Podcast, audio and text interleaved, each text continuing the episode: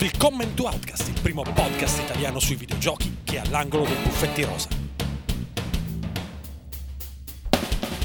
Benvenuti all'Outcast, né?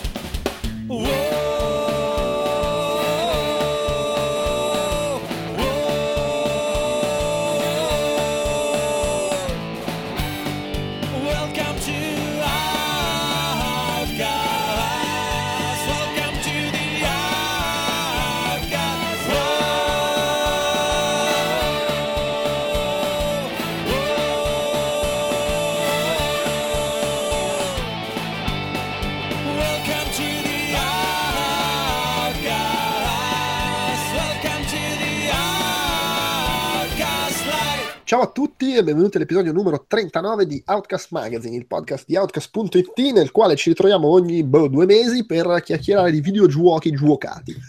Oggi con me, che sono Andrea Maderna, devo ricordarmi sempre di dirlo perché è importante, la gente ci tiene a saperlo, ci sono anche Ugo Laviano, così a sorpresa si è salvato dal crunch.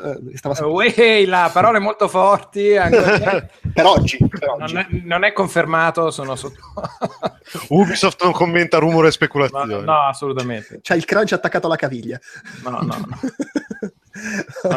Ho lo snack, quello là, il crunch è buono. Okay. È molto pieno di noccioline e robe sane. Ok, poi arriva Davide, fa il sindacalista, a posto.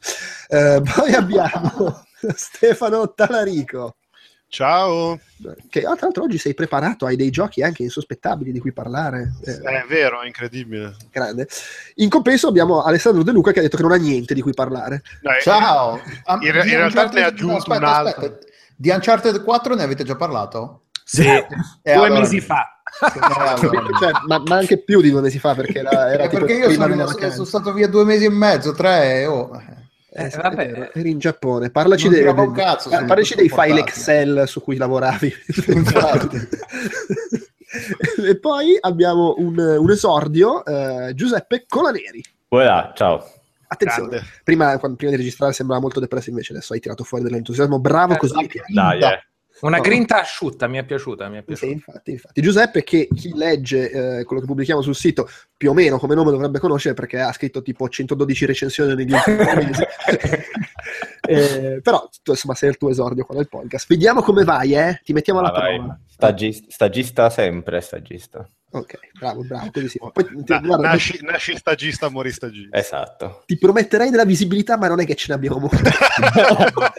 Guarda, io se butta bene, se fai 180 punti fragola Outcast, ti posso mandare un Rollins usato.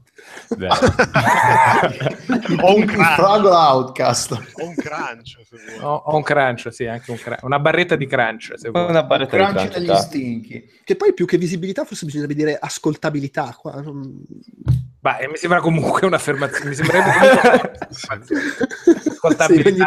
Già è un giudizio di merito che secondo me è immeritato. Ecco. No, infatti sì. Comunque parli con uno che oggi mi voleva pagare con una birra IPA del supermercato da 2,30 €. Ma che cosa doveva pagare, scusa? Dipende, infatti. Non lo so. Scusate, non voglio sapere le transazioni private fra di voi. No, ma poi non lo so, già si parte male. Infatti, andiamo avanti. Dai. Andiamo avanti. Cominciamo a parlare di giochi. Siccome appunto, come abbiamo accennato prima, è da credo luglio che non parliamo di giochi giocati. C'è questo No Man's Sky che è stato così sulla bocca e sul Twitter di tutti per un mese buono. Avrei voluto avere qua Fabio per parlarne, perché indubbiamente era il suo gioco, faceva per lui, avrebbe dovuto fare la recensione. Purtroppo Sony ce l'ha mandato, sostiene di avercelo mandato 2 volte e a lui non è mai arrivato, e quindi... Però è arrivato al signor Custo Giangos, che vogliamo salutare con l'altra mano. C'è da dire che abita in zona stazione centrale, per cui magari è arrivato direttamente sui tappetini di quelli dei venditori abusivi lì fuori. Esatto. Può tranquillamente essere. Ad ogni modo, Ugo, tu ci hai giocato quanto? Tantissimo, sì, pochissimo. Abbastanza. L'hai rotto? Sei uno di quelli che dopo 50 ore non gli funzionava più? No, non l'ho rotto. Palle, però, mai un po' di polemica. No, sul finale mi ha un po' rotto, però devo dire... Ovviamente. Ma sei arrivato in fondo? Sei arrivato al centro del... No, non sono arrivato al centro, okay. Ragazzi, sul finale della scalata di inventari e robe. Ah. Allora, quello che mi è piaciuto molto di No Man's Sky è che secondo me la fantasia di base più primitiva che voleva comunicare riesce a comunicarla. Quindi quell'idea di... Il fatto di essere lì nello spazio profondo. In uno spazio profondo su un pianeta X con... io ho trovato per esempio, che ne so, i mililli di fascisti su Marte, le rocce con le antenne che c'erano in Fascisti su Marte di Guzzanti. Ho trovato proprio un pianeta che aveva quelle creature là. E mentre stai guardando quelle creature là che cagano uranio e minerali preziosi impoveriti se gli dai da mangiare, vedi il cielo che ha dei colori bellissimi, è una copertina urania anni 70 realizzata, cioè con una bella scelta di palette, quel gusto sparato di quei colori accesi, di quelle copertine, di quelle musiche sognanti, secondo degli Yes, secondo me è realizzato lì. Tu vedi oltre l'atmosfera che c'è un pianeta che invece è del colore opposto al tuo, è tutto viola e nero, e dietro c'è una luna e dietro c'è un altro pianeta.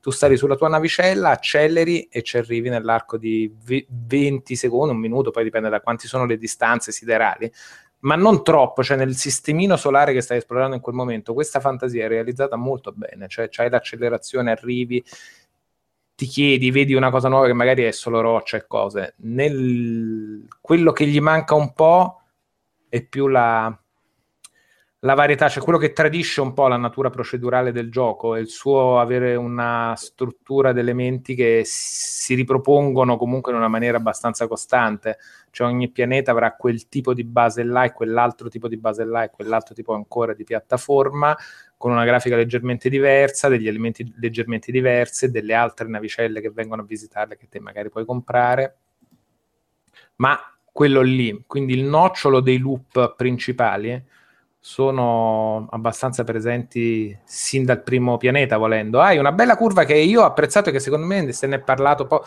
o comunque nel mare delle polemiche l'ho notata poco, e che secondo me il sistema di gameplay di fondo, per cui tu hai una navicella base scrausa, che però non è data scrausa dalla sua grafica, è data un po' dagli slot dell'inventario, che sono le cose che raccogli, minerali alla Minecraft, le cose con cui costruisci altri fatti, che ne puoi portare un certo quantitativo, e quindi avere un inventario più vasto è importante tanto nella navicella quanto nella tua tuta personale, perché ti permette di stare in esplorazione più a lungo, fare cose, ma non solo.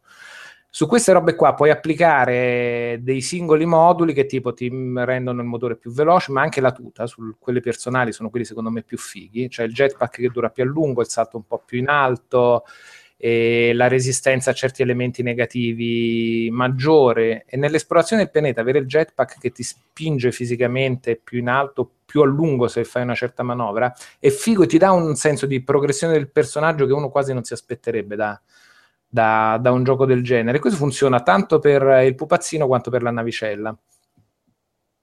Però una volta che hai visto questi loop qua, poi il resto si ripete veramente come struttura, e poi graficamente hai delle sorprese, hai sempre delle belle palette, però perdi un po' il gusto di andare avanti, perché comunque in quello che ti dice tradurrai una cosa in più, una in meno, non c'è molto da fare. Se hai il senso della meraviglia per quel tipo di esplorazione o di immaginario estetico, secondo me vale. Quello che forse ho trovato eccessivo, e faccio un discorso un po' alla calcaterra, è nel promuoverlo e posizionarlo quasi come un titolo AAA, per cui finendo per venderlo a quella cifra gli si è fatto un po' un torto. Almeno io la immagino un po' così. Ne abbiamo anche chiacchierato l'altra volta. Poi gli si è fatto un torto relativo, perché hanno venduto benissimo, hanno fatto una vagonata di soldi. Poi, però a livello di immagine. Però a livello di immagine, secondo me, ha patito questo posizionamento, perché è normale che nello sviluppo un sacco di cose, soprattutto su un gioco che è tecnicamente molto complesso, poi alla fine nella sua struttura, fatta da così poca gente e con quelle ambizioni, il fatto che anche non le abbia realizzate tutte o le abbia prese, secondo me è figo. Certo è meno figo come è stato promosso, o dico non dico, totale sparizione, ma questo sono valori esterni al gioco. Il gioco come tale, secondo me, è un loop. Poi ha anche trollati Yoshida per questo. Esattamente. Oh, ci siamo dimenticati da Fiumpiere. Oh, scusate. Posso chiederti una roba da esterno? Sì. Che è l'unica cosa forse intelligente che ho da dire sul gioco. Io l'ho visto e giocato veramente molto poco, e sempre in situazioni a casa di altri e quant'altro. mi è parso che soffrisse un po', cioè che rispetto alla fase promozionale, se vogliamo chiamarla così, soffrisse un po' del fatto che con la proceduralità degli elementi sia venuta meno un po' la direzione artistica, che era uno dei punti più forti delle presentazioni dei trailer. Ma secondo me relativamente, perché ovviamente ti porti appresso, cioè tanto può essere divertente il coso alla Fascisti su Marte, tanto può essere deprimente se ti aspetti lo spettrosauro di Avatar con 280 appendici mobili, però un sacco di cose interessanti o buffe o che ti stimolano le vedi, e da un certo punto di vista l'eventuale questo è proprio un punto per la chiacchiera e per il gusto della chiacchiera spaziale dei numeri. Da un punto di vista realistico, il fatto che buona parte dell'universo possa essere un po' uguale, un po' una noia, un po' che vedo un accrocchio che non mi immagino tanto, secondo me ci sta. Cioè, è bello quando trovi quel pianeta che invece è lussureggiante, ha un sacco di robe e vedi dinosauri con la testa da squalo per la prima volta o da piccione, col becco, cioè, e sono grossi. Quella volta là ce l'hai il senso di meraviglia del numero pazzo che è uscito fuori. Altre volte magari è più goffo e vedi tutta la natura del sistema più becero all'opera, per cui un rinoceronte con 6 zampe che ruotano non si riesce a muovere proprio bene, ecco. Non è veramente credibile nella fantasia che vuole presentare, è un po' un numero a cazzo che ha generato quella roba. Però questa cosa si vede meno ed è veramente, secondo me, di molto mitigata dal gusto estetico dell'abbinamento dei colori, per cui per me, che amo quelle cose lì, che amo un cielo viola su degli elementi giallo che tendono all'ocra, e il pianeta gioca tutto su quelle due cose che sono generate dai numeri, mi affascina e mi non lo sento più, ci ho perso, è troppo fascino, è talmente tanto affascinato che c'è anche uno stile molto ti ho perso completamente. Sì, hai detto che ti affascinava e poi sei svanito nel fascino. Sono svanito nel fascino. Comunque no, secondo me nel meglio ce la fa. Poi ci ho giocato comunque un pacco di ore, e sicuramente un gioco che patisce della mancanza di alcune sue più grandi aspirazioni, perché il fatto che non ci sono cioè ci sono un po' di elementi che vedi che poi si ripete un po' tutto. Una cosa che non ho detto che invece è figa, il linguaggio, il sistema di linguaggio, quello là a me è piaciuta molto come idea. Tu hai queste 3 razze aliene che trovi un po' a random, una su 3 sui pianeti, ce n'è una delle 3 che fa cose, che commercia e parla e ha la sua lingua. Trovi anche degli obelischi, dei monoliti, delle cose che ti insegnano una parola in una delle 3 lingue. E piano piano, quando questi ti parlano, ti fanno le mini quest, che poi non è che ti danno troppe cose eccezionali, però nel loro gestirti e chiederti una domanda, pian piano che tu scopri tutte queste cose, inizi a capire un po' la domanda che ti fanno e quindi qual è la risposta delle 3 presenti più sensata da dare. Poi magari una su 3 la becchi comunque a bucio, ma è figo quando inizi a comprendere un po' e hai una conoscenza della lingua. Quella l'ho trovata una bella idea. E poi basta, direi, cioè, non ho parlato veramente a fotte. Ma della storia leggevo che c'era la possibilità che li facessero, che ci fosse una causa civile, una class action in America per false advertisement, per la pubblicità ingannevole del gioco. Ma se ne è saputo qualcosa? È saltato fuori o no? Non ho seguito dall'annuncio della cosa. Boh, non saprei, in un caso del genere poi bisogna vedere cosa viene fuori, come funziona la legge in quel paese. Mi sembra che se va sotto accusa e diventa un precedente, una cosa del genere, hanno da cambiare di cose, perché la comunicazione in questi casi è veramente molto difficile, perché tu prometti una cosa in cui in quel momento stai credendo che poi non può esserci, e per un sacco di ragioni tecniche questo nello sviluppo è quotidiano. Poi magari lo comunichi meglio o peggio, ma quello che porta un risultato del genere è che nessuno parla più di nulla che non sia scolpito nella pietra, che diventa molto noioso da un punto di vista di parlare dei videogiochi prima che escano. Non discutevo che fosse giusto o sbagliato, in particolare No Man's Sky è il caso più recente ed eclatante di questa cosa, che viene presentata una cosa che poi alla fine non c'è, e però vabbè, una cosa simile, forse c'era stata la polemica anche per Suicide Squad, che c'era gente che diceva cazzo, io sono andato a vederlo perché volevo vedere il gioco, e tutte le scene del gioco le avevano tagliate poi alla fine. nel montaggio uscito al cinema di Joker ce n'era ben poco. No, era solo per a livello puramente informativo, se sapevate se era andata avanti. No, non so se è andata avanti. Io ti posso dire, da un punto di vista personale mio, vorrei semplicemente che una cosa del genere sia esempio per un sacco di persone a dire vabbè, aspettiamo le cose prima che escono, così siamo sicuri una volta che sono uscite di quello che abbiamo in mano. E prendiamo con le pinze trailer, pubblicità, robe, anche perché sì, per se tu guardi la successione dei trailer dei film, cioè il teaser trailer, primo trailer, secondo trailer, trailer finale, spesso sembrano 4 film diversi. Per cui voglio dire... ma anche per la questione di montaggio, là ci metti una scena che poi nel film non c'è, ma tu che vai al cinema hai diritto ad avere il rimborso del biglietto perché volevi vedere quei 5 fotogrammi che poi dal film finale sono stati tagliati. Ma poi, cioè, è tipo da quando esistono i trailer, che nei trailer ci sono scene che poi non ci sono nel montaggio finale del film. Più che altro, interrompo, uscì un articolo su Polygon che diceva che le interviste, che sono quelle contestate parecchio a Murray, al creatore, non costituiscono di fatto advertising, quindi non è possibile utilizzare la... A parte non costituiscono di fatto advertising, pur essendo di fatto advertising. Sì, di fatto lo sono, ma l'advertising negli Stati Uniti per legge è quello a pagamento. È giusto che poi conti la definizione legale, ci mancherebbe. Sì. No, anche perché comunque non so se vi ricordate la puntata dei Simpson in cui l'avvocato Lionel Hutz disse è il più grande caso di pubblicità ingannevole da quella volta in cui feci causa al film La Storia Infinita. è un po' quella cosa lì. Comunque, cioè, chiudo la divagazione su Suicide Squad. Io, cioè, magari sono un genio io, ma io guardando i trailer ero addirittura convinto che il Joker ci fosse solo nei flashback, quindi in realtà nel film c'è più di quanto mi aspettassi. Così, lo puntualizzo, per salutare tutti quelli che si sono incazzati. Va bene. Giuseppe, visto che sei intervenuto... Come aia? No. Alla lavagna, Giuseppe! Tra l'altro l'hai pure recensito sul sito, quindi proprio ti faccio ripetere le stesse cose che hai scritto lì, però va bene, avete giocato in 3, quindi magari potete interagire. Questo un altro gioco uscito ad agosto, Abzû. Sì, Abzû. Allora, Abzû, vabbè... Sì, cioè, è uscito ad agosto, quindi non stiamo a parlarne, sì. Tipo, che cos'è più di tardi. Conoscete? Vabbè, si sa, è Matt Nava, colui che ha creato... l'immaginario di Journey, che ha creato anche l'immaginario di Abzû, questo piccolo omino subacqueo che viaggia appunto sott'acqua. Stessi parlando ancora di Matt Nava, questo piccolo omino. No, questo magari anche Matt Nava fa scuba diving, non lo sappiamo.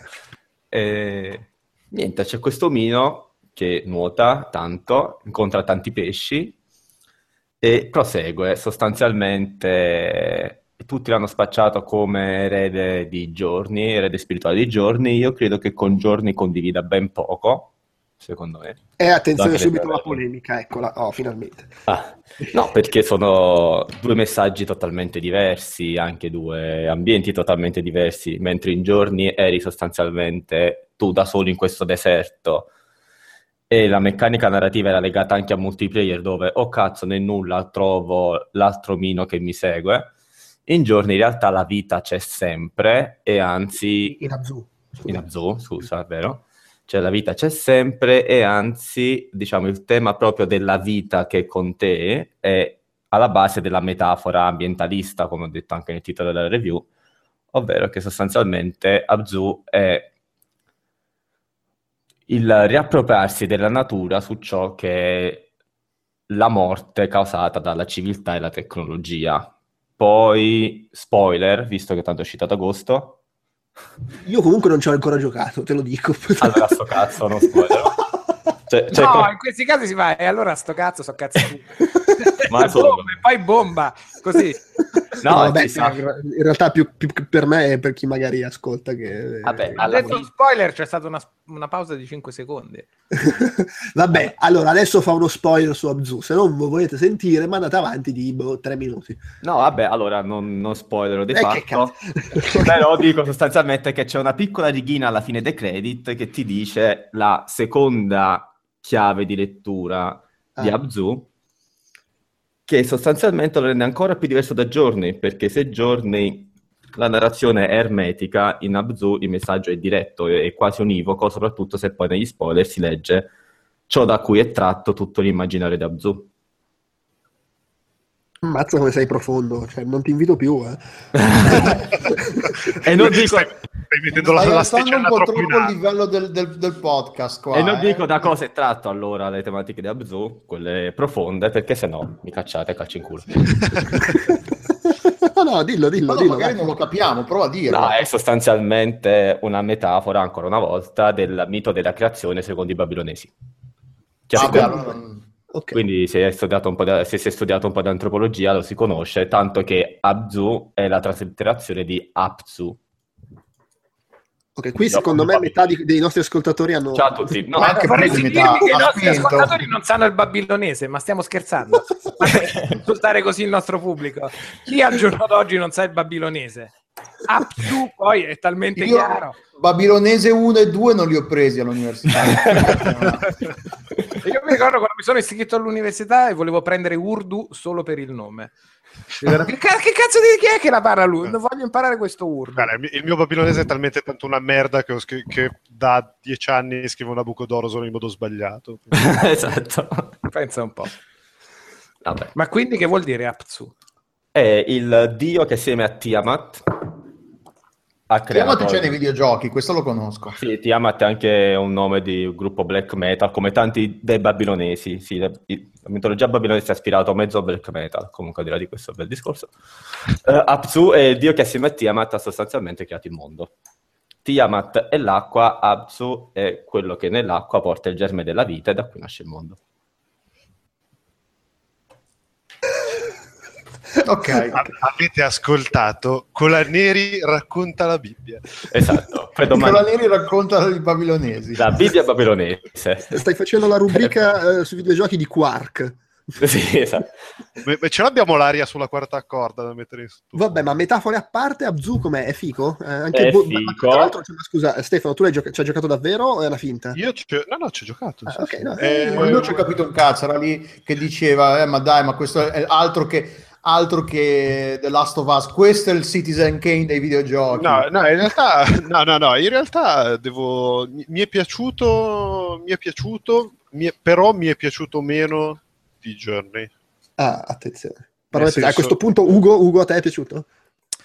Anche io sono con Stefano, perché poi sono rimasto non spiazzato, perché poi comprendo l'interpretazione molto sul messaggio e quello che ti racconta il gioco, che ci ha detto il buon Giuseppe, però negare le somiglianze con Journey, secondo me, perché da un punto di vista invece, diciamo, più della struttura del gameplay, a me mi ha lasciato un po' del vorrei essere Journey, faccio un pochino qualcos'altro, ma in realtà sono abbastanza quello senza essere quello in maniera così pulita ed essenziale.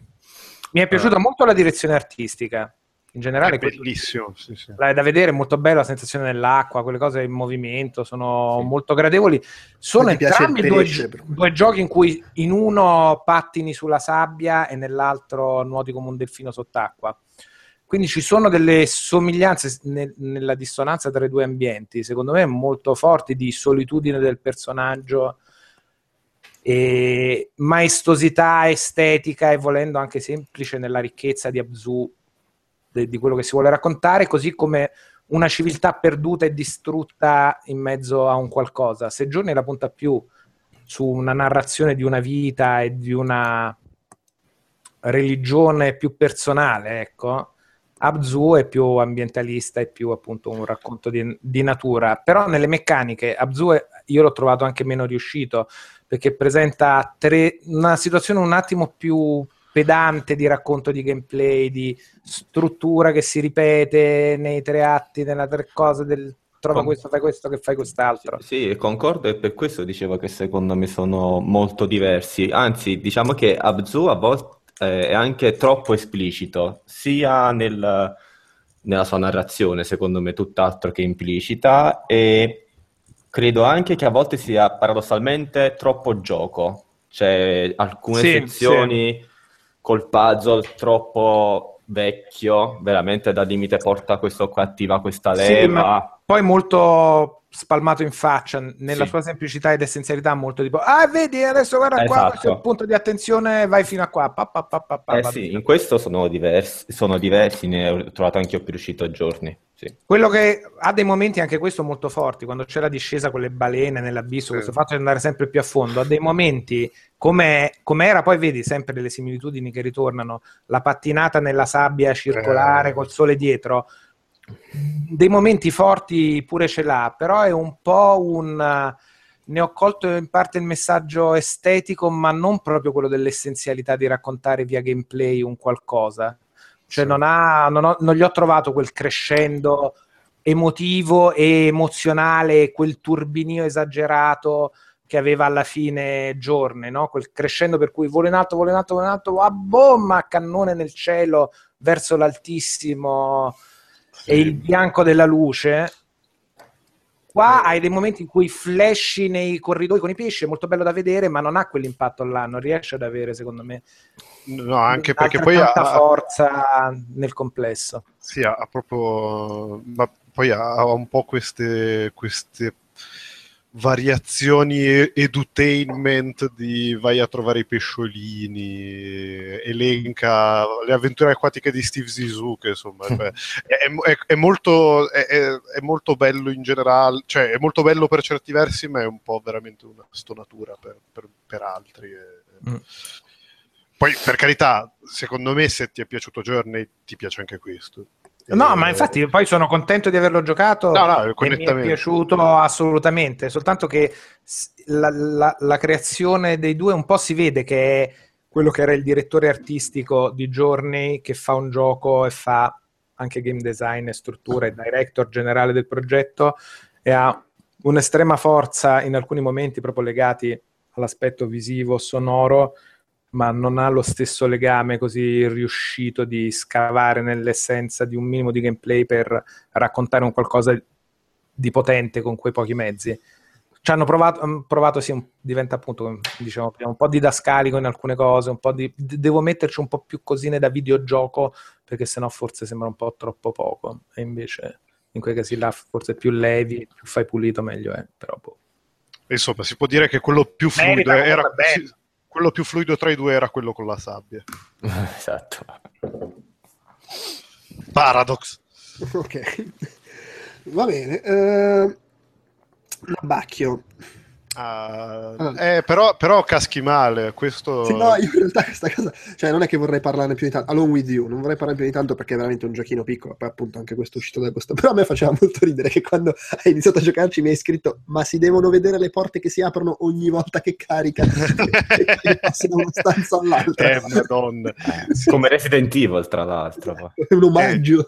Sì, no. Mamma mia. Lì c'hanno delle motivazioni tecniche, però. Ma mi sa che ci sono anche qua. Il problema è che nel quasi 2017 ti fa molto più cagare il cazzo. Fa molto Resident Evil. Comunque stiamo parlando di Alone with You. Che io non conosco proprio. Che cosa? È il nuovo, l'ultima opera del creatore di... Ricordami come si chiamava. Ma credo sia tipo il secondo gioco che fa, comunque. Era quel survival horror, credo, molto esteticamente molto figo e molto interessante, che è piaciuto molto a Giupep, e che appunto è la seconda opera di questo bravo ragazzo, che tra l'altro fa sempre tutto da solo, che si chiama... Mi pare che qua Benjamin Rivers, qua mi pare che sia fatto dare una mano sulle musiche, però in linea di massima si fa tutto... tutto lui. Sì, c'è qualcuno che sta giocando con un 3DS comunque. No, è Crash Royale. Merda. Merda. Potresti aver controllato, sì, sono io, ho controllato un attimo. Sei tu, Delu. No, ma come? Sei passato da non avere la decenza di spegnere il microfono quando usi la tastiera rumorosissima a non avere la decenza di spegnere il microfono quando ti metti a giocare. Ma no, l'ho acceso e spento un attimo, non è che mi metto a giocare. Io sento tutto, De Luca. Ma che sono scarso, se gioco mentre ascolto voi succede comunque un casino. Comunque è tipo un... Allora, lui quando me l'aveva fatto vedere un anno fa ha detto voglio fare un simulatore di appuntamenti. ed è tipo questa specie di avventura ambientata su un pianeta lontano dove c'è una spedizione andata tutto a puttane, sei l'unico sopravvissuto e devi capire cosa è successo, capire come andartene, c'è un'intelligenza artificiale che ti dice un po' cosa fare, dove andare, e l'elemento da simulatore di appuntamenti è perché hai a che fare con delle riproduzioni olografiche della gente che è morta e che aveva salvato tipo le sue memorie nel mainframe, e quindi hai a che fare con questi qua e oltre a chiedere loro informazioni parli con loro, e lì c'è la meccanica del simulatore di appuntamenti perché a seconda delle risposte che gli dai, chi ti sta più simpatico, puoi creare un rapporto più o meno forte con uno con l'altro, anche se poi non si consuma il rapporto perché sono ologrammi, non è che si può combinare molto, non è come sul punto ologrammi di Star Trek. E cioè, alla fine il gioco è quasi tutto lì, nel senso che è questa avventura molto semplice con qualche enigma, tra l'altro di quelli che ti servono carta e penna in linea diversa perché ti dicono cose che ti devi ricordare per aprirla tal porta le cose, e soprattutto una storia da seguire, e questa cosa dei rapporti con i personaggi è proprio gioco super di narrazione, con uno stile visivo che è ispirato al Mega CD. Attenzione, stiamo arrivando a questi livelli di precisione. ma esteticamente è molto figo comunque. Sì, no, è molto bello visivamente, ma secondo me è anche molto bella la storia, è scritto bene, capisco che ha un ritmo molto, come dire, ma più rilassato. Guarda, vabbè, la storia di gioco si dipana lungo 3 settimane, se sbaglio? Mi pare di sì. 3 settimane in cui ogni giorno bisogna esplorare una sezione diversa del sito che è andato a puttane perché poi è questo sito appunto su questo pianeta su cui questa spedizione faceva del terraforming, ovviamente facendo del terraforming si è sformato invece che si è sformato, esatto, come il soufflé nel forno e per l'appunto quelli che abitavano lì sono simpaticamente morti Sì, fai un po' sempre le stesse cose. Esattamente, tu interpreti questo tizio che si ritrova, cioè perché furbamente è andato lì nella speranza di avere fortune diverse e invece pure lui se l'è presa al culo, e in queste 3 settimane deve cercare di fare salva la pellaccia esplorando tutte le zone del gioco. Il problema è che nel corso delle 3 settimane vedi tutti i giorni più o meno una sezione diversa di una roba che hai già visto, con le porte che ogni volta che caricano, maledizione, e succede veramente succede veramente spesso. No, per carità. C'è da dire che verso la fine gli enigmi diventano un attimino più stimolanti, allora lì secondo me il gioco perde un po' di... Ma in realtà guarda, ti dico proprio la verità, io l'ho giocato fino alla fine della prima settimana e gli enigmi comunque mi stavano... Cioè, li ho trovati pur semplici, li ho trovati interessanti. Sì, no, nel senso che scattava comunque il momento. Però molto carino il modo per aprire questa porta. No, però per dire, non mi ricordo se è nell'ultimo posto in cui vai o il penultimo, poi c'è un enigma in cui tu devi andare in giro a vedere le stanze della gente morta, ovviamente, e guardare un po' come sono fatte, come sono arredate, cosa ci trovi dentro, perché c'è un monitor da cui ti dà delle descrizioni su come sono fatte le persone, tipo quello gli piaceva fare esercizio, quell'altro è finito in prigione, e da qui trai poi la parola d'ordine per aprire una porta, e quindi devi investigare, intuire, capire cosa intende dire, e quello è molto carino, è anche un po' più articolato degli enigmi che ci sono prima, che sono obiettivamente, per quanto sfiziosi, molto semplici, cioè no, certo. Però sì, sta di fatto che sono arrivato alla fine della prima settimana, ho subodorato il fatto che ce ne fossero altre 2 e ho detto ma sai che c'è? No, vabbè, capisco. Guarda, l'unica cosa, sicuramente è un gioco che devi avere un po' di pazienza. L'unica cosa che mi sento di aggiungere è che è molto carina l'idea del fatto che tu questi ologrammi con cui parli sono gente che chiaramente ha caricato le sue memorie prima di morire, sì. E quindi parli con gente che uno non sa com'è morta, che fine ha fatto, se è riuscita a fare quello che stava facendo, eccetera. E quando poi tu gli vai a raccontare, nel momento in cui lo scopri, cosa hanno fatto, c'è questa cosa bizzarra di queste che di fatto, come se fossero delle persone, vengono a sapere quello che faranno nel futuro ma non essendo neanche un viaggio nel tempo, ma una simulazione, non è neanche una situazione da io so che farò questa cosa, boh, magari posso cambiare. No, tu sai che hai fatto questa cosa, ma in realtà non la farai, cioè deve essere una frustrazione allucinante ed è affascinante come idea. Però vabbè, insomma, comunque è uscito su PS4 e PS Vita. Sì. Io lo gioco su PS Vita perché non c'ho PS4. Però con quella grafica lì sullo schermo piccolo ci sta bene. Sì. No, ma io invece ho giocato su PS4 e anche lì fa la sua porca. Fa la sua figura. Ottimo, ottimo. E invece questo Pac-Man Championship Edition 2 che ho proprio non ho calcolato. Io non l'ho calcolato e soffro moltissimo perché ho talmente amato quelli precedenti che voglio saperne tutto. Beh, quello precedente poi alla fine era il Championship Edition DX che era veramente la figata spaziale. Minchia, l'ira di Dio in terra. Sì, era il gioco di Dio. Sì, era il gioco di Dio anche perché fu l'ultima opera di Watani prima del buon ritiro, per averci ringraziato con uno dei giochi più belli del mondo, se non forse il videogioco più bello del mondo, e infatti fu una bomba atomica perché il creatore di uno dei giochi più fighi della storia del videogioco prende la sua opera e se possibile la riesce a modernizzare senza sminuirla e a fare una figata spaziale atomica. Detto questo, su il predecessore Pac-Man Championship Edition 2 ovviamente non è stato sviluppato da Iwatani perché Iwatani appunto si è ritirato, ma è stato sviluppato da Bandai Namco, chi per essa. E allora è molto carino, è molto ben fatto, è molto su quella scia lì, però si vede che gli manca il quid.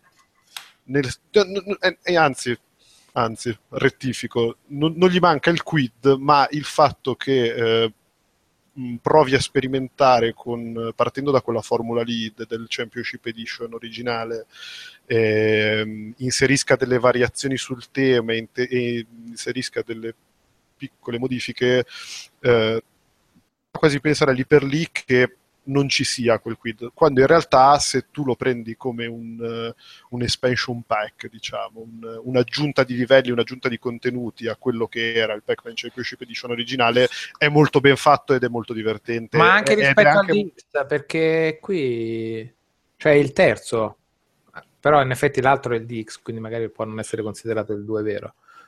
Sì, cioè io personalmente non lo considero, cioè considero questo. Però era molto figo anche il DX. Sì. Sì, assolutamente. Però qua su Championship Edition 2 hanno proprio, si vede che hanno aggiunto delle cose, hanno voluto modificare delle cose. E hanno un po' rotto. No, non hanno rotto. Anzi, di nuovo, mi dispiace aver usato la parola sbagliata, ma hanno lì per lì il fatto che ci siano queste cose nuove e vagamente diverse dal Championship Edition originale ti fa quasi pensare che abbiano perso di vista l'obiettivo, quando in realtà secondo me va più visto come un expansion pack o dei nuovi livelli o dei nuovi contenuti, e preso così secondo me è ottimo perché di base il gioco funziona, è molto bello e molto divertente e c'hai sempre quel momento da voglio fare un'altra cioè faccio solo un'altra partita e vai avanti un'oretta buona.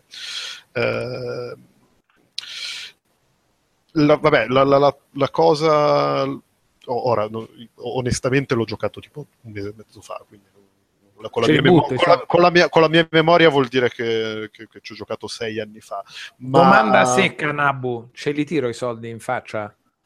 Oh no. Quanto costa? 20 euro? 20 euro? Su che piattaforma? Sì. Su PC e credo console. Io ho giocato su PS4, quindi su PS4. Avevi giocato anche tu? Sì. E che ne dici? Scusate, su Steam sta a 12,99. 12,99 tiragli i soldi. Ok. Secondo me però non tutte le aggiunte meritano. Sì. A New Challengers infatti scusa, concludo rapidamente. Secondo me non tutte le aggiunte meritano. Secondo me Championship Edition DX è più bello tout court, ma comunque è un gioco da 8, cioè un sereno, abbastanza sereno. Ho concluso.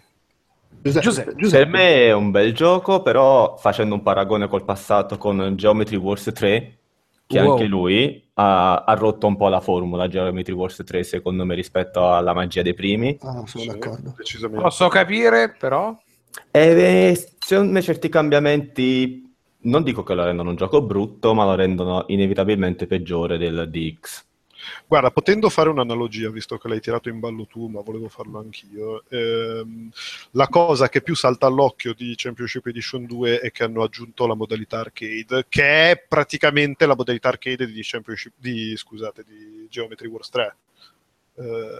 Quindi hai dei labirinti, hai tipo 10 livelli, hai 10 mondi con 10 labirinti e poi la boss fight. Sì. E ogni livello va tristellato per garantirti l'accesso ai livelli successivi e poi la boss fight, che però di fatto boss fight non è, perché si tratta solo di una serie di labirinti che si segue fino a quando poi non c'è una sorta di cutscene in cui Pac-Man diventa gigante e si mangia il boss. È proposto in modo, cioè è un modo alternativo per proporti dei labirinti diversi, perché di base è davvero uno sfoggio di contenuti e di pattern che cambiano, cioè almeno dal mio punto di vista. No, ma concordo, cioè non dico che il gioco è brutto, però è un modo strano per proporti quella roba lì. Le aggiunte non le ho gradite tutte quante, tipo pure, dico una stronzata, il fatto che la bomba cambia totalmente, che prima ti serviva per scappare dai nemici, invece adesso la bomba ti riporta al punto iniziale da dove inizi. Cambia veramente tanto il ritmo di gioco rispetto al DX normale, e quella cosa ti strania un po' e dici: ma perché mi hanno rotto il gioco a Torino perfetto cercando di farlo diverso? Cioè, guarda, a me anche questa cosa ha perplesso, ma ci sono entrato cioè l'ho capita abbastanza presto. E poi non capisco soprattutto perché il fantasmino lo puoi urtare la prima volta e non muori. Cioè il fatto che lo urti la prima volta non muore, anzi lo puoi addirittura spostare, e poi dopo, se ti becca subito dopo, muore. Cioè è un ritmo diverso, diciamo.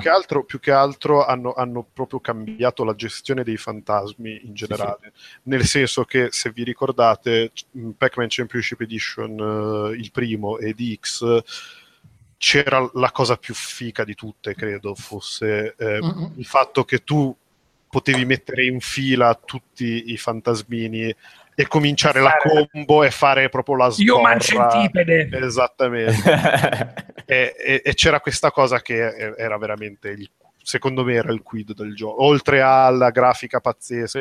Il cambio di ritmo sonora che ti dava. Fuggo, vinculo, era precisamente. Questa cosa qua era totale, era fantastica. La cosa che mi ha dato veramente più, cioè io capisco tutte le modifiche, le ho accettate di buon cuore, mi piace il gioco, mi piacciono i contenuti nuovi. La cosa che mi ha dato veramente in culo di Pac-Man Championship Edition 2 è stata il fatto che hanno cambiato la gestione dei fantasmini, nel senso che ci sono i 4 fantasmini principali, come ci sono sempre stati nella storia di Pac-Man, Però ci sono anche dei fantasmini minion che sono colorati come i 4 fantasmini principali e si accodano al fantasmino principale,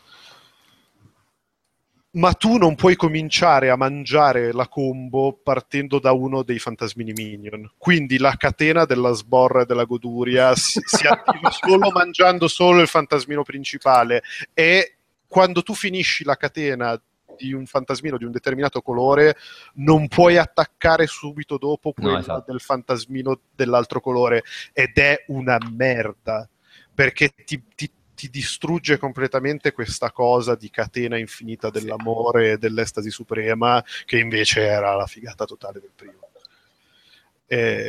Però, detto questo, ripeto che secondo me è un ottimo expansion pack, e se vi è piaciuto il primo dovete dare una chance anche al secondo.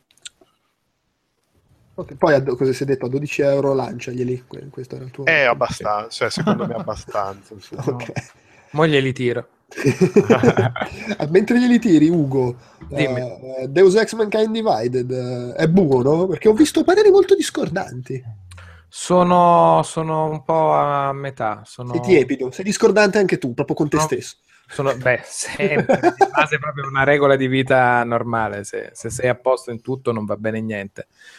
E Deus Ex... Aspetta, scusa, prima che ne parli vorrei sottolineare una cosa. Noi avevamo chiesto il codice per fare la recensione su Outcast, addirittura avevo detto, ma la faccio io. Ovviamente il codice non ce l'ha mandato. È insieme a quello di No Man's Sky per Fabio. Sì, io, questo non ce l'ha proprio dato. Disistimo chiunque mandi codici a Outcast. Sappi però che Nintendo spesso ci rimanda. No, loro sono troppo buoni nell'animo, capito? È diverso. È proprio una natura aziendale tipica loro, per cui è quel cuore d'oro che non riesce a capire il male generale. Vabbè, Bowser, vabbè, dai, amici come prima. Ma comunque è abbastanza random, perché cioè, a volte non arriva niente, a volte ci mandano proprio le copie fisiche, cioè, ma non Nintendo, in generale. In generale è random. Vabbè. Comunque, no, ma la storiellina poi continua, perché siccome era venuta fuori questa storia, mi contatta Giulivi, Quedex, e dice, guarda, c'ho un codice per Deus Ex Human Revolution, non ci faccio niente, te lo passo. Era dentro la scheda grafica, sarcasmo, ok, figata. Certo. Faccio per scaricarlo, non funziona. Come non funziona? Controllo bene. Era il codice del DLC. Parentesi, che mi ero dimenticato. Lui questo codice in realtà non ce l'aveva, aveva buttato la scatola, è corso giù in cortile a radovistare nel cestino della differenziata della carta, l'ha trovato, è tornato su, mi ha dato il codice e poi era quello non del DLC, del Season Pass, quindi inutile. Mi ha raccontato una storia meravigliosa che io non aspetterò un secondo prima di strofinargliela in faccia la prima volta che lo vedo da qui. Aspetta, non è mica finita, perché... Dopo che lui si è fatto sta corsa, era il season pass, non ci facevo un cazzo, ho detto vabbè pazienza, ho detto, sei un po' un coglione però apprezzo il gesto. Dopo un po' mi è arrivato il gioco, ce l'ha comprato e me l'ha regalato. Colpevole, cioè, fantastico. No, vedi che a quel punto io ho riscattato il season pass perché cioè, niente. Al contrario suo non si butta via niente. Giocatore attento. Ovviamente non l'ho ancora neanche installato. Certo, è chiaro. Allora, cosa posso dire? Posso dire che non l'ho finito, questo lo posso dire. Da quello che ho capito sono a 3/4, una roba del genere, perché è successa tanta roba, è arrivata la roba VR, lavoro con uno stronzo. Comunque è un gioco dal suo punto di vista impegnativo. Quello che mi è parso è che mi è parso molto Human Revolution effettivamente 2, ma...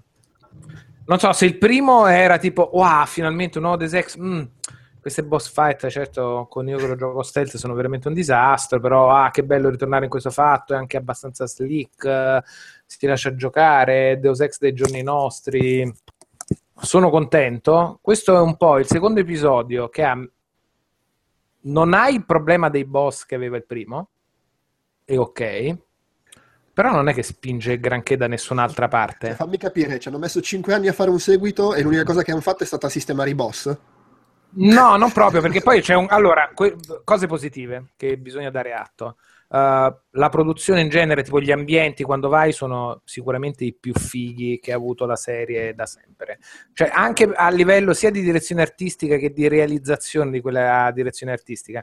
Cioè, l'idea di una paraga cyberpunk più avanti, è successo casino, terrorismo, la gente con le robe meccaniche brutto, ghettizzati...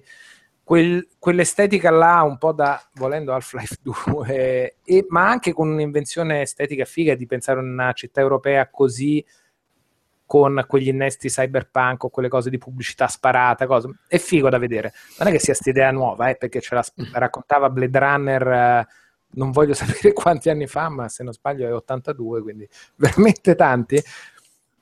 È un po' più sempre quella cosa lì, più novantizzata e orange, ma molto figa. Quartiere a luci rosse nelle missioni di notte è molto figo, lo sprawl di tutte le baracche della povera gente, una sopra l'altra, che sembra molto l'inizio del film che sta facendo Spielberg, quello tratto dal libro Similmon. Ready Player One, cioè l'idea di tutti i cassoni abitati così. Ci sono un sacco di robe fighe e ben presentate. A livello di gameplay, però, quello che ho trovato io è che è veramente molto quella cosa là, con un tot di poteri nuovi che c'hai nascosti, non lo sai, ma si sono sbloccati adesso, quindi hai quei 5 poteri in più, che però non è che siano proprio un cambiamento radicale. È l'armatura figa, è il cazzotto lama figo o spara, e tutto quello che avevi prima, e che è sparito di nuovo. Sono gli hacker di Deus Ex che l'hanno fermato. Sono caduto? Sì, era cosa, era Adam Jensen. Ok, allora rewind. Questo suo presentare un po' gli stessi poteri con qualche novità è reso, secondo me, più pesante da un punto di vista del giocatore, dal fatto che hai un sacco, almeno io che tendo a essere un po' che spazzola tutto, sai, tutti i cassetti di Fallout, uno che tende un po', non vado avanti se non ho finito tutte le missioni secondarie, quindi probabilmente è anche un po' una, tra virgolette, colpa del mio modo di giocare, però ho sbloccato un sacco di access points, che sono quelli che ti permettono di mettere un punto alle variabilità abbastanza in fretta, per cui in un modo o nell'altro qualsiasi opzione ce l'hai quasi sempre disponibile. Ah, e questo va hackerato? No, vabbè, c'ho talmente tanti cosi per la hackeratura automatica che comunque non ce ne avrei bisogno, però c'ho anche dei cazzotti che spaccano le pareti e quindi entro così, se no svito la ventola, vedo tutto con la visione super figa, molto in fretta. Cioè, quello che mi è rimasto da metà del gioco in poi è assegnare punti ulteriori a quelle stesse abilità per migliorare un po' di come le avevo prima, che un po' non ti costringe a quel bel dilemma di ah, qua ho solo questa cosa la vedo ma non la posso fare, c'ho 5 porte chiuse in un certo modo e 5 grimaldelli diversi, uno un pochino più figo dell'altro per poterci entrare, ma tutti e 5, che secondo me finisce un po' per tradire quello che dovrebbe essere il motore propellente di questo tipo di gioco. Sicuramente peggiorato dal mio modo di giocare. Poi per il resto è tutto, entri, scassini tutto, fai, apri. L'ho giocato tutto stealth e poco sul combattimento. Vabbè, fine. Si presta Deus Ex a essere giocato così alla fine. Tra l'altro, altro aneddoto bizzarro, io invece non l'ho visto e non l'ho giocato, ma so come va a finire, perché è uscito, perché l'embargo scadeva la settimana di Colonia, io ero a Colonia con il recensore del gioco e ha finito di giocarlo a Colonia mentre eravamo lì, preparavamo e quindi tipo però beh dai, quasi Deus Ex lo gioco, ma ho visto il finale, vabbè sti cazzi. Mi hai proprio invogliato adesso, figlio. Io invece l'ho giocato addirittura e mollato. Aia, vedi che siamo già a 2.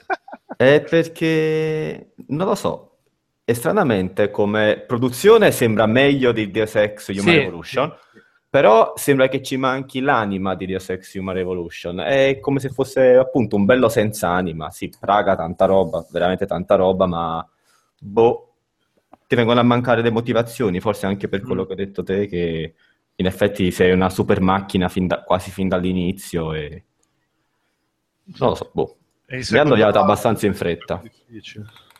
Cosa? Il secondo album è sempre più difficile. Sì. Siete d'accordo con il mio pregiudizio sul gioco? Bellissimo. che poi il motivo per cui ancora non c'è giocato. Un sacco di cose fighe, quindi è proprio che è perché poi appunto i livelli magari non sono tanto diversi, ma quando cambiano è figo. Muoversi ed esplorare quei mondi, come è fatto il singolo level design delle cose, è figo. Le missioni non sono neanche troppo, ma però la storia effettivamente secondo me si trascina un po' stancamente sulle premesse che poteva costruire il primo, e dove sono arrivato io non è che fa grandi roba, cioè la mafia cattiva russa che ha preso possesso di Praga, vabbè, sai che roba. Succede. Bene, ma non benissimo. Sì, no, lo voglio finire, ma con un po' di... con calma. Senza esagerare. Ah, vabbè, ok. Vabbè, succede, capita di rimanerci un po' male. Vedrò. Anche perché poi davvero probabilmente il primo ci ha fatto talmente tanto piacere lì per lì. Sì, e sai cos'è anche? Adesso io non l'ho giocato questo, però da come me ne parlate, e in realtà da come ne parlavano anche le recensioni che lo trattavano benissimo, mi sembrava di capire che fosse molto simile al primo. Il primo c'era sta cosa, che era in realtà pieno di difetti e di limiti in suo il gioco, e se vogliamo anche nel modo in cui interpretava Deus Ex, però cazzo arrivava n anni dopo l'ultima volta che era uscita una roba del genere, con in mezzo il sapore amaro del secondo Deus Ex, secondo me eccessivamente criticato, ma insomma comunque bruttarello rispetto al primo, e quindi sai, gliele perdonavi anche un sacco di cose, e magari 5 anni dopo dici vabbè, avete rotto il cazzo. Sì, è un peccato, perché poi vedi che un sacco di cose effettivamente ci hanno pensato e le hanno espanse meglio, cioè il level design è migliore del primo, esplorare gli ambienti che sono così ben arredati è più figo del primo, penetrare dentro la banca e arrivare fino al cavo e ripulirgliela senza che nessuno si accorga di niente è una bella missione a livello di cose che fai, però quello effettivamente anche da esterno anch'io ho avuto quell'impressione lì, che i livelli fossero nettamente più belli proprio come design.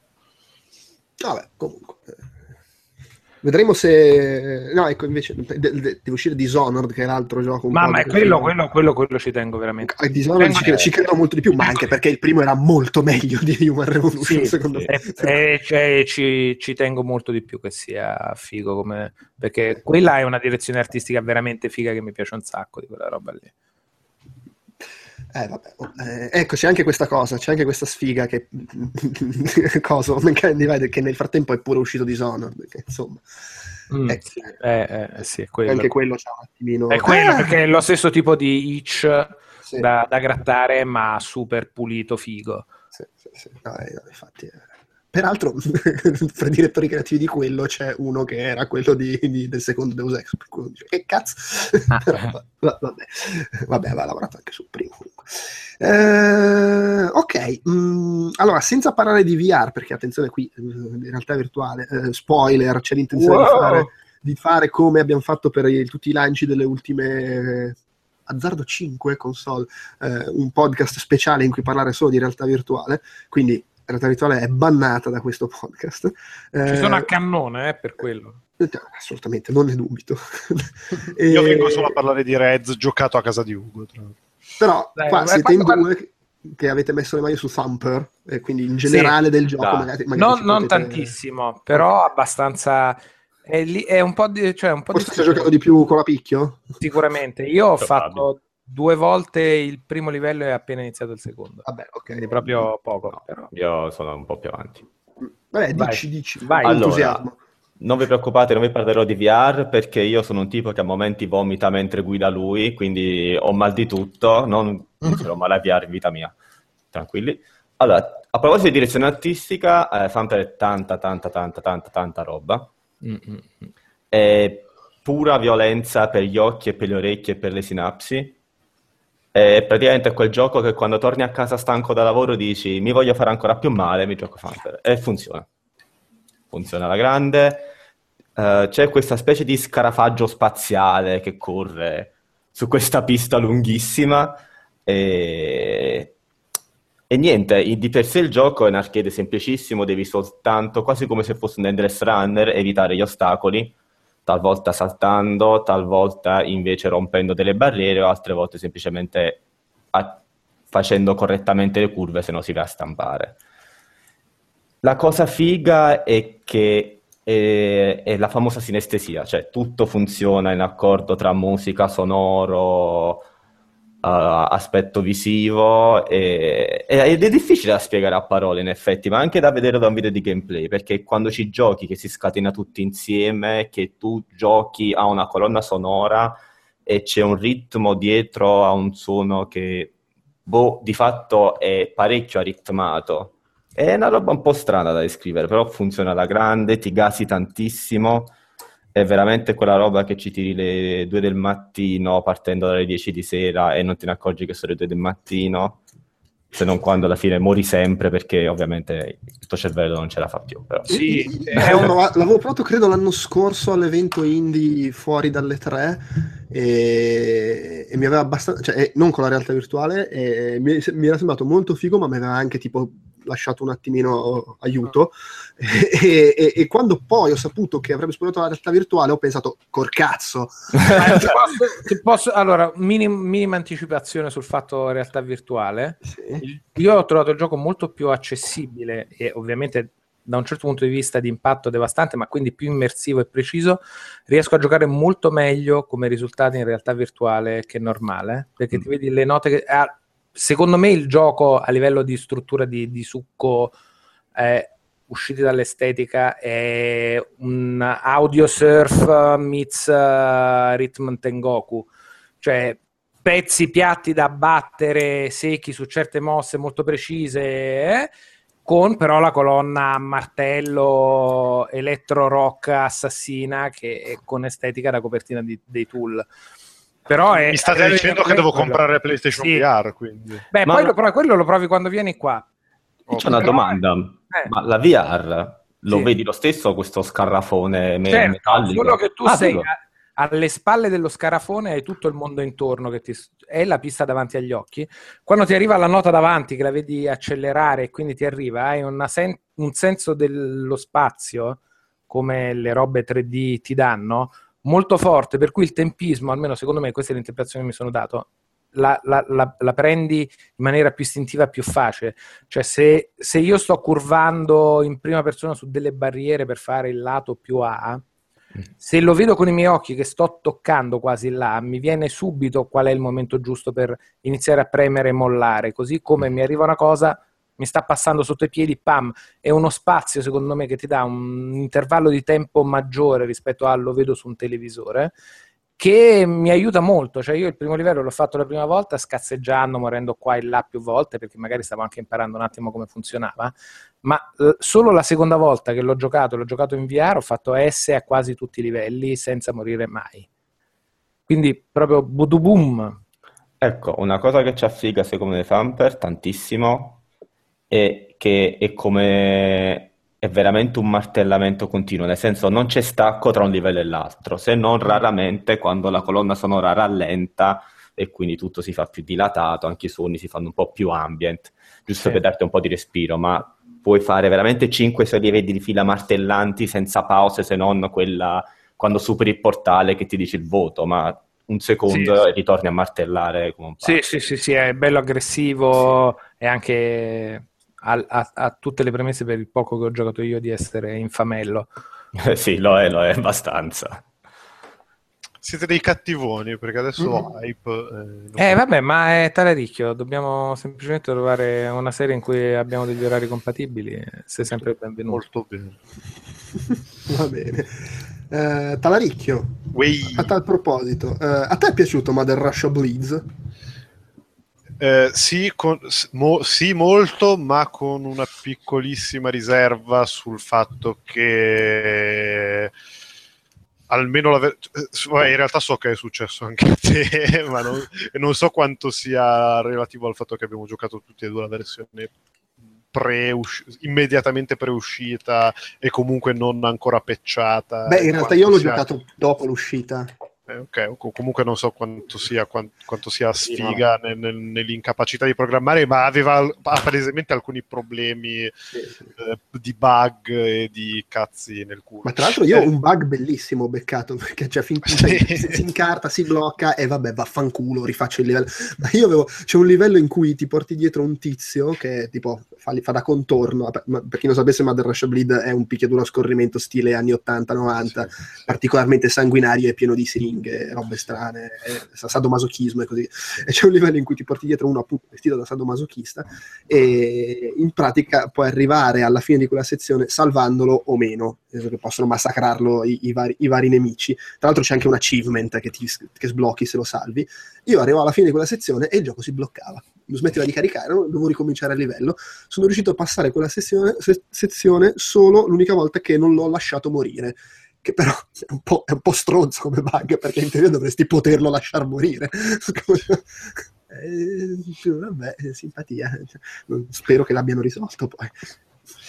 Ah, quindi sono i bug la cosa che ti ha... No, in realtà... allora... Premesso che io sono un fan del genere ed ero uno di quelli che appena poteva menava il cazzo sul fatto che però sono troppi anni che non esce un picchiaduro a scorrimento veramente bello come con la nostalgia dei bei tempi. Poi casualmente poco prima che uscisse il gioco avevo rifinito con un amico Cadillac and Dinosaurs, quindi ero particolarmente sensibile sulla materia.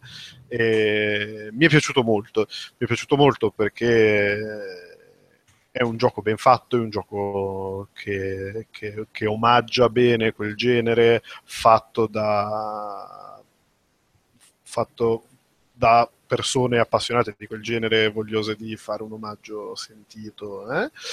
Diciamo anche che su Steam sta a 14,99. Esattamente. E che, come però chi conosce il genere sa, non è un gioco assolutamente lunghissimo, però è anche un gioco che puoi rigiocare, provare i vari personaggi. Quindi se ti piace molto il genere ne tiri fuori, insomma. Ma infatti c'è una cosa da dire, secondo me, relativa a questa cosa del contenuto, che come dicevi è un gioco particolarmente carico dal punto di vista dell'art direction e dello stile grafico, dello stile visivo in generale, per cui tu interpreti uno di questi 4 rom che si ritrovano in una Russia alle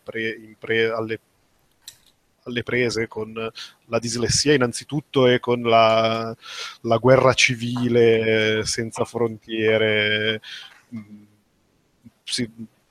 dottori pazzi che ti mettono le droghe nelle vene e ti fanno diventare un tossico che uccide la gente solo perché il prima eri sano. Cioè è tutta questa cosa molto sporca, molto grunge, molto... Super gritti, schifo, merda, cacca, droga, brutto, sangue catenato in faccia. Però, pur essendo estremamente gratuito, brutale, violento, sessuale... Ha una sua grazia? Sì. Sì, è molto contestualizzato. C'ha comunque dietro un racconto che è anche abbastanza sfizioso, pur non essendo chissà cosa. Quell'eleganza della bottiglia a fette precise. Non stiamo a fare Kubrick. Quell'eleganza che riesce a trovare fra un ciccione con la maschera da porco e uno stupro buttato lì, così, fra le pieghe. Però c'è da dire che la cosa che mi ha dato, credo, maggiormente fastidio al netto di una fase finale veramente disegnata da dei deficienti è veramente da mani in faccia, sì. E tra l'altro con l'aggravante che se lo giochi, che poi casualmente io ho finito Cadillac and Dinosaurs con un mio amico e con lo stesso amico abbiamo giocato e finito nella stessa sera Mother Russia Bleeds. Se lo giochi in Coop, Mother Russia Bleeds, il numero e la cattiveria dei personaggi che devi menare aumenta. Vabbè, è un classico del genere. Ed è un classico del genere. Però il problema è che la parte finale mi pare di capire che già da soli sia un bel dito nel culo. Sì, è proprio stronzo. Ma vedi, figurati come diventa. Ma lì il problema, secondo me, non è tanto che è stronzo, cioè che è più difficile perché ci sta. A parte che ci sta perché considerando quello che vai a fare, ma ci sta che sia più difficile, è che tutto il gioco fino lì è molto generoso in termini di checkpoint e poi all'improvviso l'ultimo livello c'è un checkpoint ogni mezz'ora e il boss finale ha tipo 4 fasi lunghissime senza checkpoint in mezzo, cioè è quello, è che il gioco ti ha abituato in una certa maniera fino lì e poi all'improvviso cambia e secondo me questa non è mai una cosa troppo carina. Già lasciami dire che secondo me già tipo il penultimo boss già e comincia a essere un po' difficile. Comunque il boss fino lì li ho trovati tutti abbastanza facili, onestamente. In realtà è anche quello che i boss fino lì sono quasi tutti vabbè, ho capito come si fa pam pam pam e invece l'ultimo ho capito come si fa e mi fa il culo lo stesso. Anche perché poi va detto che una delle cose forse più belle di Mother Russia Bleeds è che ha un sistema di combattimento vario, più profondo, cioè immediato ma più profondo di quello che sembra. Sì, è la cosa figa di quel genere lì, come era anche all'epoca, che i giochi più belli hanno 4 tasti in croce, ma in realtà se ti metti lì a ragionarci su puoi fare 50.000 cose. E tutte le boss fight se il gioco è per gran parte meno e me la cavo quasi praticamente tutte le boss fight necessitano un minimo di pensiero laterale, che sì, è molto figo, cioè è molto figo, e ti dà anche quel momento di ah beh, ma ho capito come si fa questa cosa, ed è molto figo. Dicevo, comunque, al netto degli scazzi che puoi avere verso la fine, secondo me, e tornando anche al discorso del contesto narrativo, il fatto che questi simpatici rom siano, cioè, diventino per esigenze narrative dei tossici, serve in termini di gameplay per introdurre la meccanica curativa, ma anche del berserk. Quindi tu ti fai uno shot di roba e diventi particolarmente violento e in grado di one-shottare un po' la qualunque. Il punto è che il gioco, come detto, ha la stessa durata dei picchiaduro a scorrimento di una volta, quindi siamo sulle 4-5 ore. Però se tu, questo la storia principale, il fatto è che il gioco propone una modalità arene che vengono sbloccate ogni volta che si batte un boss, e queste modalità arene, una volta completate, danno l'accesso a 10 droghe diverse, alternative a quella standard che fondamentalmente funziona solo per ricevere dell'energia extra e per andare in modalità berserk.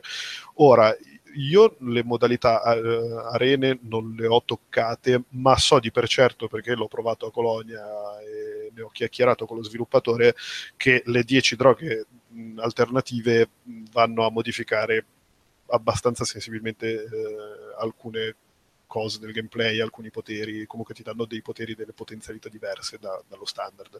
Ora, secondo me, poi magari sono io, ma secondo me questa è un po' una cazzata che è buona perché comunque aggiunge profondità, aggiunge contenuti e quello che volete, ma allo stesso tempo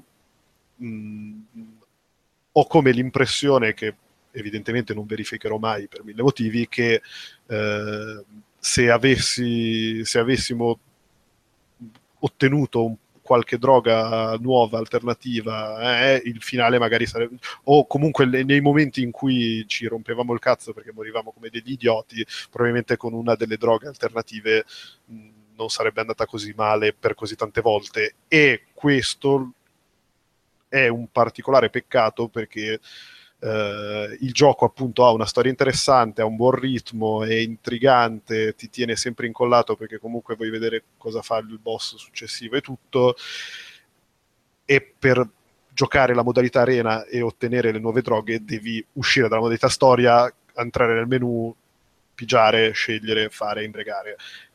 È una rottura di coglioni ed è ti estranea dalla modalità principale. Secondo me sarebbe stato molto più pulito e molto più intelligente, anche per certi versi, cercare di introdurre le nuove droghe mano a mano che vai avanti nel gioco. Poi ripeto, magari sono io, e questo è forse la cosa che mi ha dato più fastidio del design in generale di un gioco che comunque mi è piaciuto giocare, mi ha divertito e mi ha intrattenuto ampiamente, e che secondo me vale anche i 14 euro che costa, senza aspettare gli sconti. Non so se hai avuto questa impressione. No, assolutamente, io me lo sono goduto, ma sono fatto abbastanza troppo incazzare con la parte finale, pur al netto di quello che dici, e quindi un po' mi sono intesito. Sì, no, poi ripeto, cioè, io non... E manco l'ho pagato, per cui No, infatti ti dico, io non avrò mai la riconferma di il gioco diventa più facile con alcune droghe opzionali, però non posso non avere questa sensazione, e un po' miro del culo, nel senso che sì, secondo me se comunque in generale anche va a giocare di più, no? Però secondo me non ti invoglia per un cazzo. Sì, ma se si fa, nel senso, proposta così non è proposta così, mi sembra molto di più un'aggiunta per allungare il brodo, che poteva essere inserita in maniera molto più fluida e organica, Sì, ma poi tutto, intendiamoci, non è che sia impossibile, anche perché poi c'è il finale buono che ottieni solo la droga nel combattimento finale, che per me è una roba da autistici, esatto. Però ho visto filmati su YouTube di gente che lo fa, quindi autistici. Ma è chiaro. Però per me è proprio a livello concettuale ho trovato poco coerente il modo in cui improvvisamente esplode il livello di difficoltà alla fine. No, certo. Sì, ma infatti ne faccio più un discorso di proposta dei contenuti che di difficoltà. Ma sì, diciamo. Sì, ma comunque i veri vincitori non usano la droga. Esattamente. Diciamo, anche quella forse è una citazione.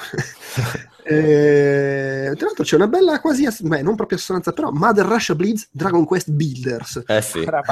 Anche i temi affrontati sono un po' gli stessi. Quindi no? hai ceduto. Beh, questa è droga. Non ho ceduto, ero sicuro di dove sarei andato a cadere a piappare, non è che ho ceduto. Avevi il numero dello spacciatore sullo speed dial. Secondo me non puoi dire hai ceduto se l'ho preordinato più di 5 giorni prima su Amazon.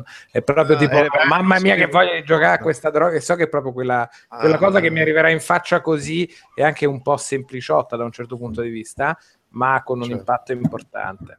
Io ero rimasto a però ci sarebbe questa cosa, non avevo saputo che poi... La cosa più figa è che veramente il suo nocciolo base secondo me è realizzato in maniera eccellente. Cioè Dragon Quest Builders che cos'è? È Dragon Quest Minecraft.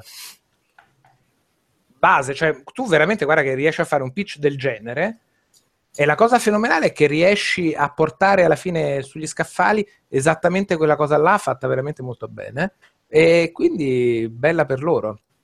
È bella soprattutto per me che ci sto giocando. E quindi cosa fai? Ti ritrovi in un mondo tutto cubetti, materiali, tutto quello che ti puoi immaginare. Prendo i mattoncini, la terra, c'ho la fornace, ci faccio la cosa.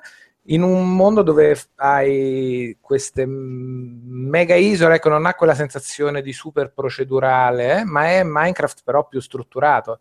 Quindi è tutta una serie di missioncine che ti portano a sviluppare questo villaggio, a costruire casette, negozi, strumenti, letti, camerette, arrivano a gente che ti danno missioncine, che ti manda in giro ad esplorare i drop dei nemici, le montagne, le miniere, ti danno i materiali che ti servono a fare le cose, e piano piano costruisci questa roba con invasioni di nemici, gli slime, tutto l'immaginario di Dragon Quest che uno si può immaginare classico, con...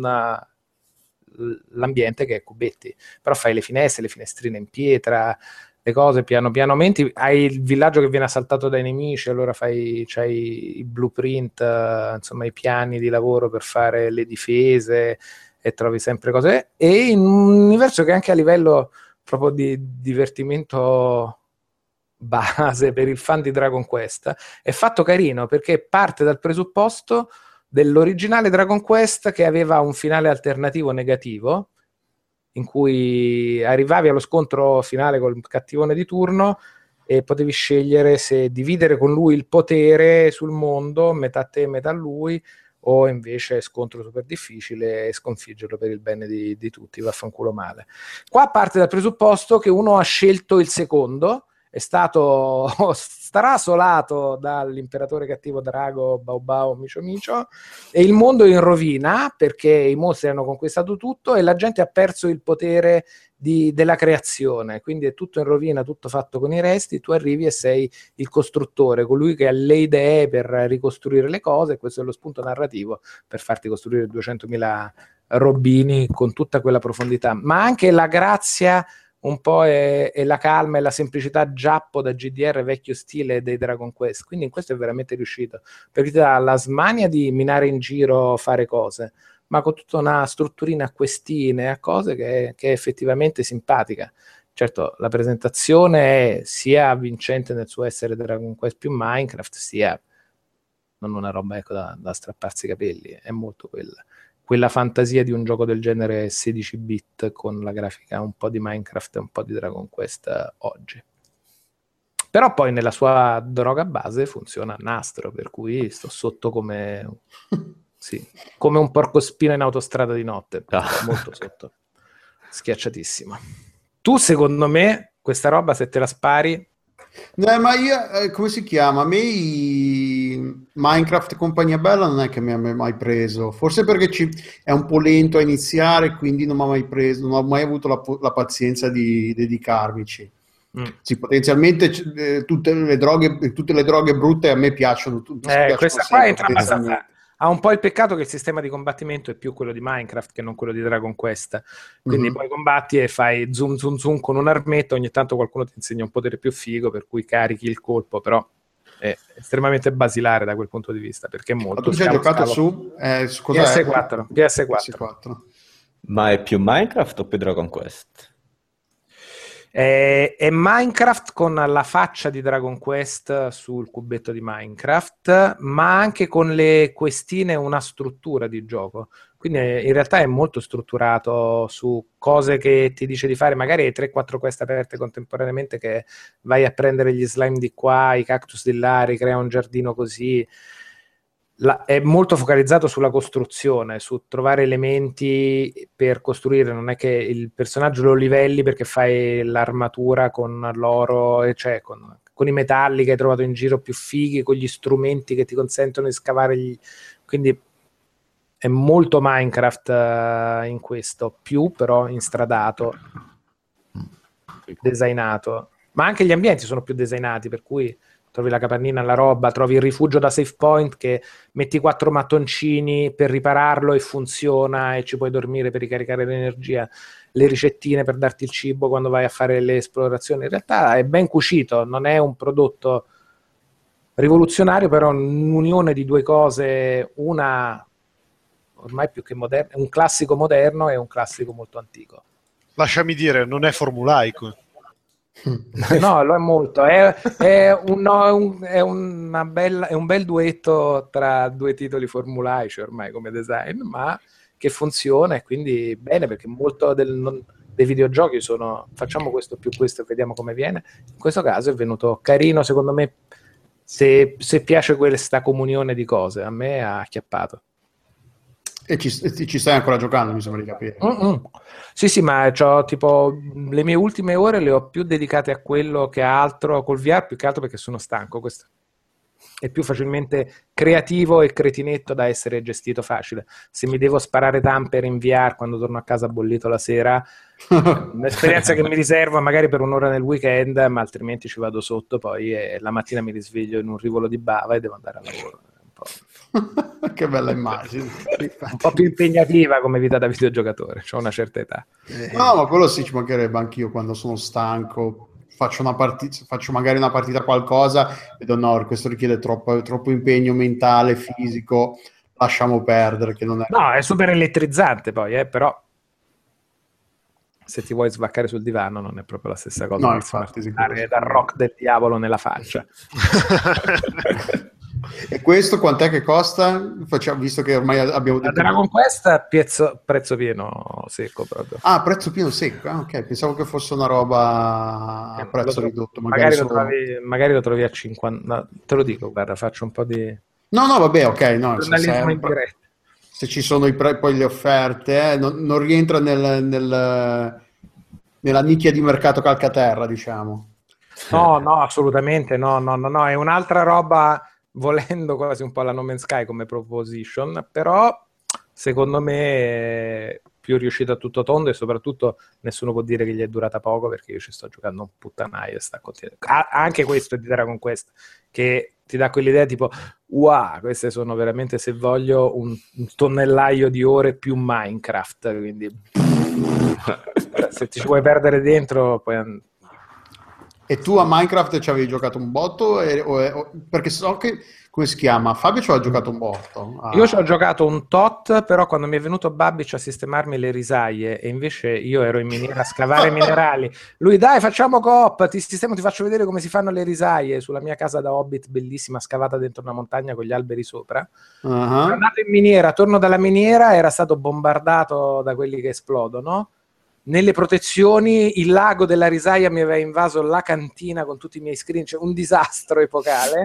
Quindi poi là ho detto no, vaffanculo, non c'ho più voglia di fare disastro naturale così, no, non c'ho manco l'assicurazione.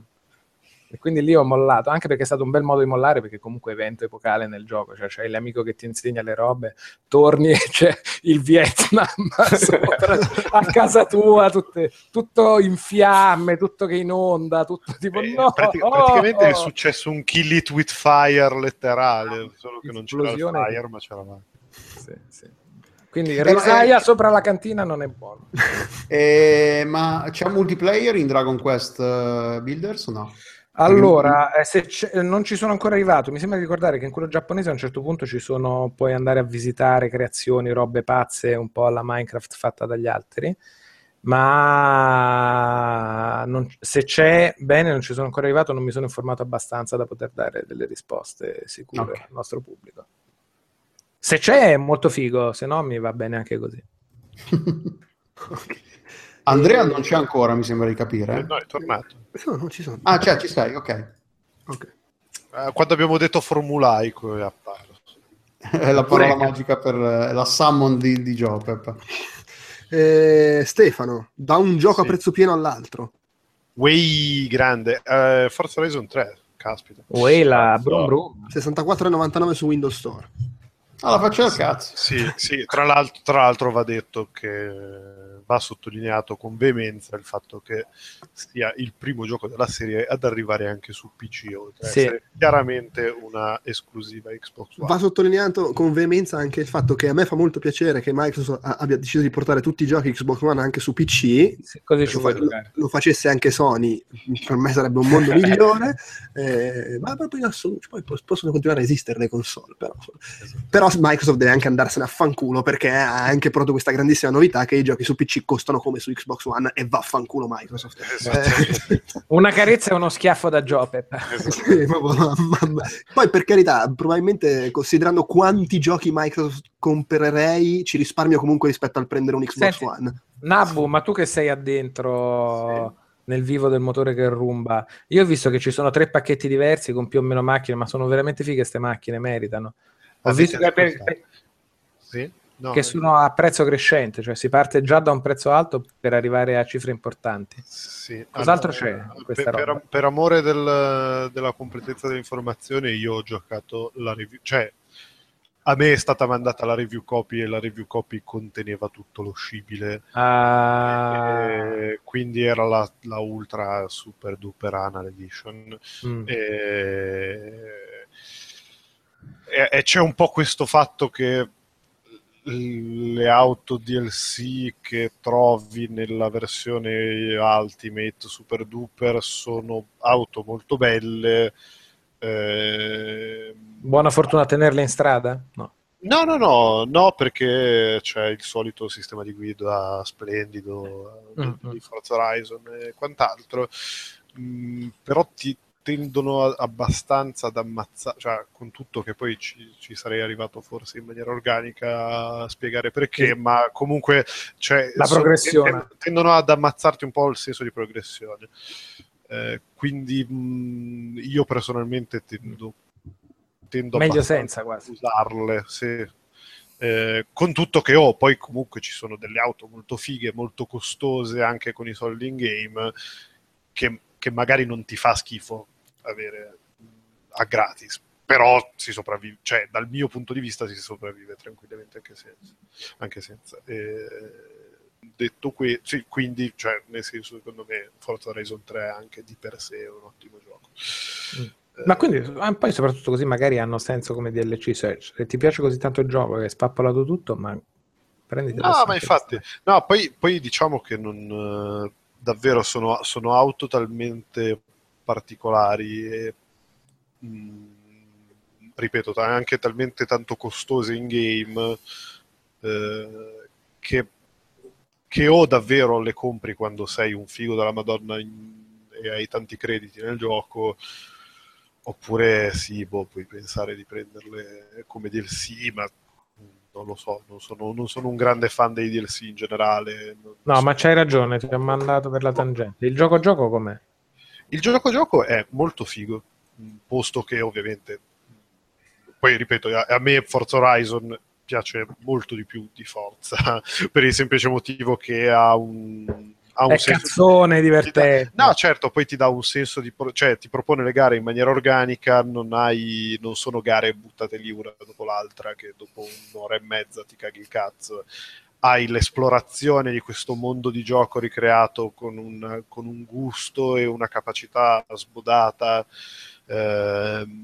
hai questa Australia che così come succedeva con il sud dell'Europa di Horizon 2 è ricreata su dei riferimenti reali ma in modo astratto, appositamente per mettere in risalto le cose belle di un territorio pazzesco e straordinariamente vario come appunto l'Australia, e il modello di guida è pazzesco perché sfrutta l'asfalto, così come sfrutta l'off-road, così come sfrutta la sabbia, così come sfrutta le colline, gli avvallamenti. Si va nella mota e si ride. Sì, è semplicemente bellissimo, qualunque cosa ti capiti, in qualunque circostanza.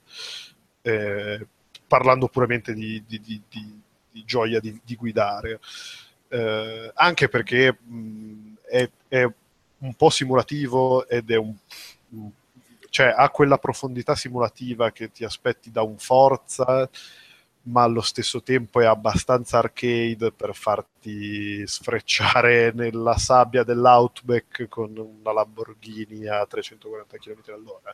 Cioè non ti preclude niente e tutto quello che puoi fare è bellissimo ed è appagante. Il gioco è visivamente una bomba, è tecnicamente validissimo anche su PC.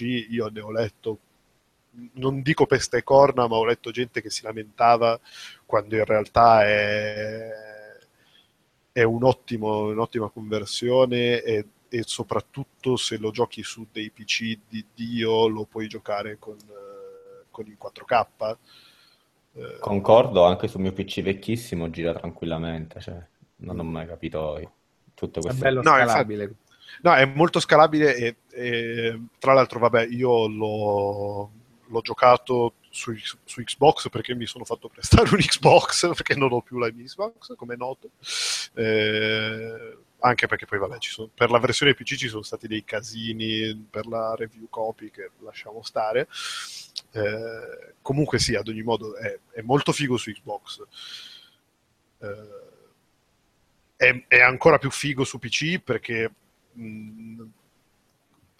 pur con gli scazzetti che aveva la versione pre-patch del day one, gira a 60 fps veri, cosa che su console non sempre succede, pur comunque essendo stradignitoso su console ed essendo veramente stabile su console, perché su console non muove, non ha veramente un attimo di esitazione che sia uno. Su PC, a patto di avere comunque, cioè in generale gira molto bene, e se hai un PC veramente cazzuto gira da paura, è caramellato. Sì. Tra l'altro poi vabbè, è uno dei primi giochi che mi sembra sfrutti le funzioni HDR di Xbox One, e quindi se avete di Xbox One S, scusate, quindi se come dicevamo l'altro giorno vi siete comprati un pannello da 4.000 euro potete sfruttarlo ampiamente con Forza Horizon 3.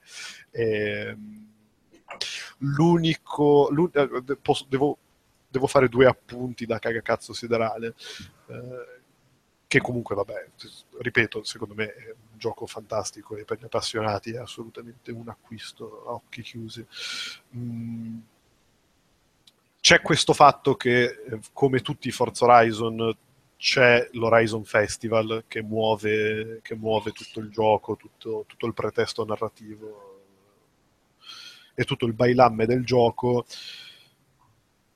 E se, a differenza dei primi due capitoli di Forza Horizon, il personaggio, il protagonista, che saremmo anche noi, è il capo, invece di essere uno sfigatello che deve farsi la scalata fino al successo e fino a diventare il capo dell'Horizon Festival. Partiamo già dal fatto che siamo il capo dell'Horizon Festival, Quindi abbiamo teoricamente molte meno limitazioni su quello che possiamo fare, su quello che è l'offerta di gioco. Questo comporta appunto un sacco di libertà, un sacco di tante belle cose, un sacco di possiamo andare in giro da subito facendo il bello e il cattivo tempo, ma comporta anche delle situazioni istanziate, tra virgolette. In che senso? Nel senso che se nei precedenti di Forza Horizon tu potevi andare da subito in ogni parte della mappa di gioco e trovare subito gli autovelox, le zone di velocità, tutte le componenti corollarie di esplorazione del mondo e di world design, tra virgolette, in Forza Horizon 3 queste cose vengono sbloccate mano a mano che si vanno a creare le nuove sedi dell'Horizon Festival in giro per la mappa di gioco.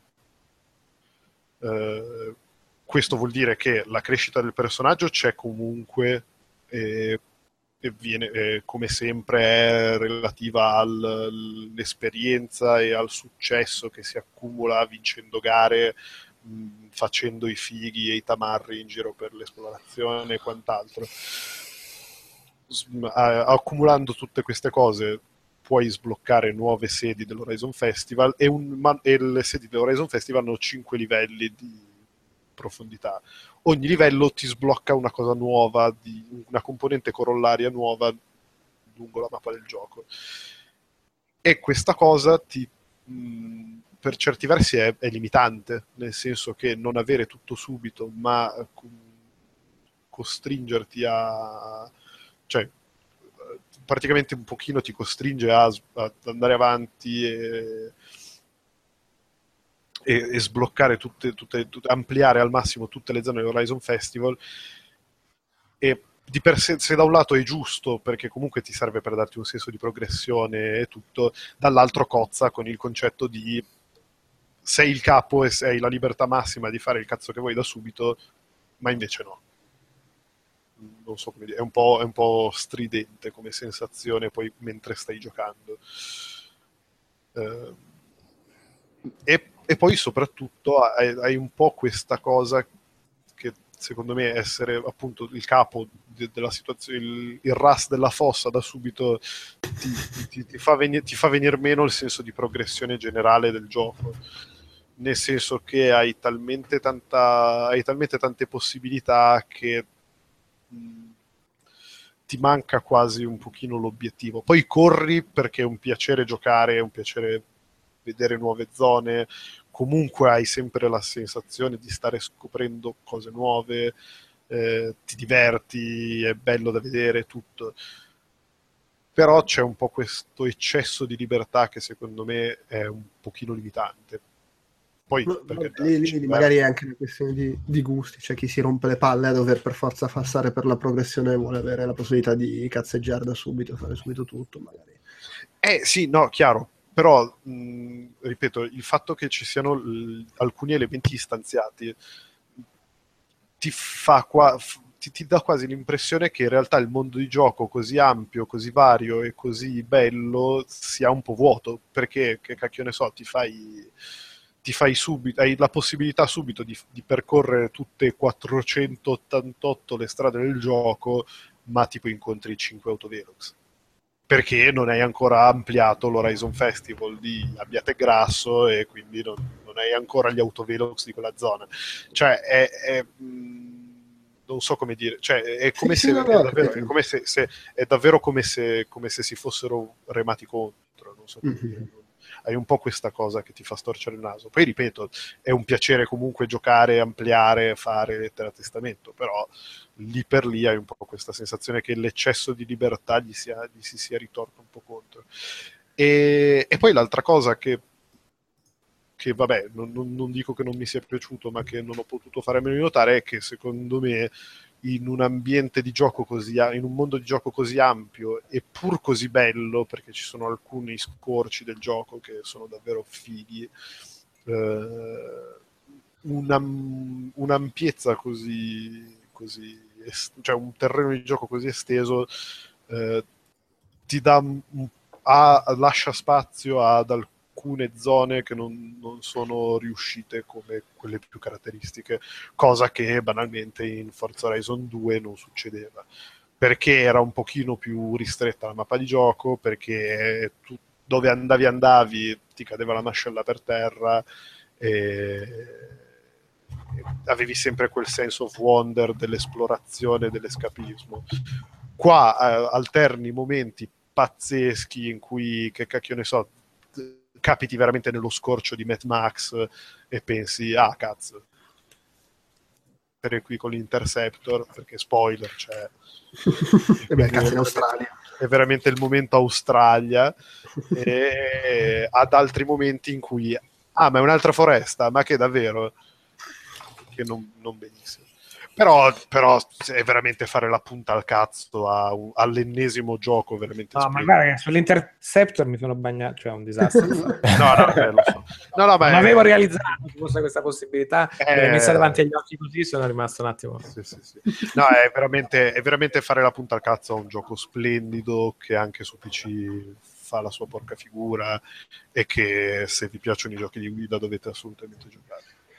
Va bene. Io qua faccio il mio intervento da vecchio rincoglionito, dice sì, però insomma oggi comunque quelli che vengono considerati i giochi di guida arcade mi cagano comunque il cazzo con un sacco di roba. A me per me il gioco di guida arcade era Daytona! Vai dritto, il freno non serve, vai dritto, ma vuoi cambiare la ruota? Non mi cagare il cazzo, voglio correre! No, ma difatti erano così i giochi belli arcade di una volta. Ma difatti la cosa ottima di Forza Horizon è che, come dicevo, c'è questo modello di guida che prende le parti simulative e te le fa anche sfruttare. Ma se sei uno che si caga il cazzo e non ne ha voglia, prende il gioco, fa partire la gara ed è tranquillo, cioè sì, non... Sì, io ci stiamo giocando in modalità scemo con tanto di traiettoria che ti dice, appunto, di striscia per terra che ti dice la traiettoria giusta da fare, perché... Da sniffare proprio. Sì, esatto. Ti metti la prima persona e fai giù di naso. Cioè, ti dà mille possibilità, tu puoi giocare veramente come vuoi, e come lo giochi è veramente pazzesco e appagante, quindi non c'è veramente un cazzo da dire.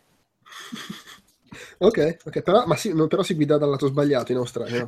Questo è una merda, veramente. Questo è una merda, veramente, perché oh, ma cazzo, ma vanno tutti contro. Ma ah, no, porco, cazzo.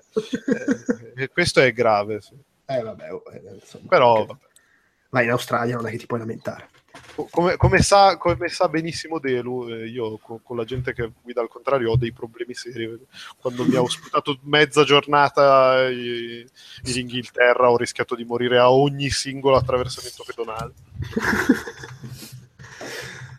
Va bene, un velocissimo racconti dall'ospizio.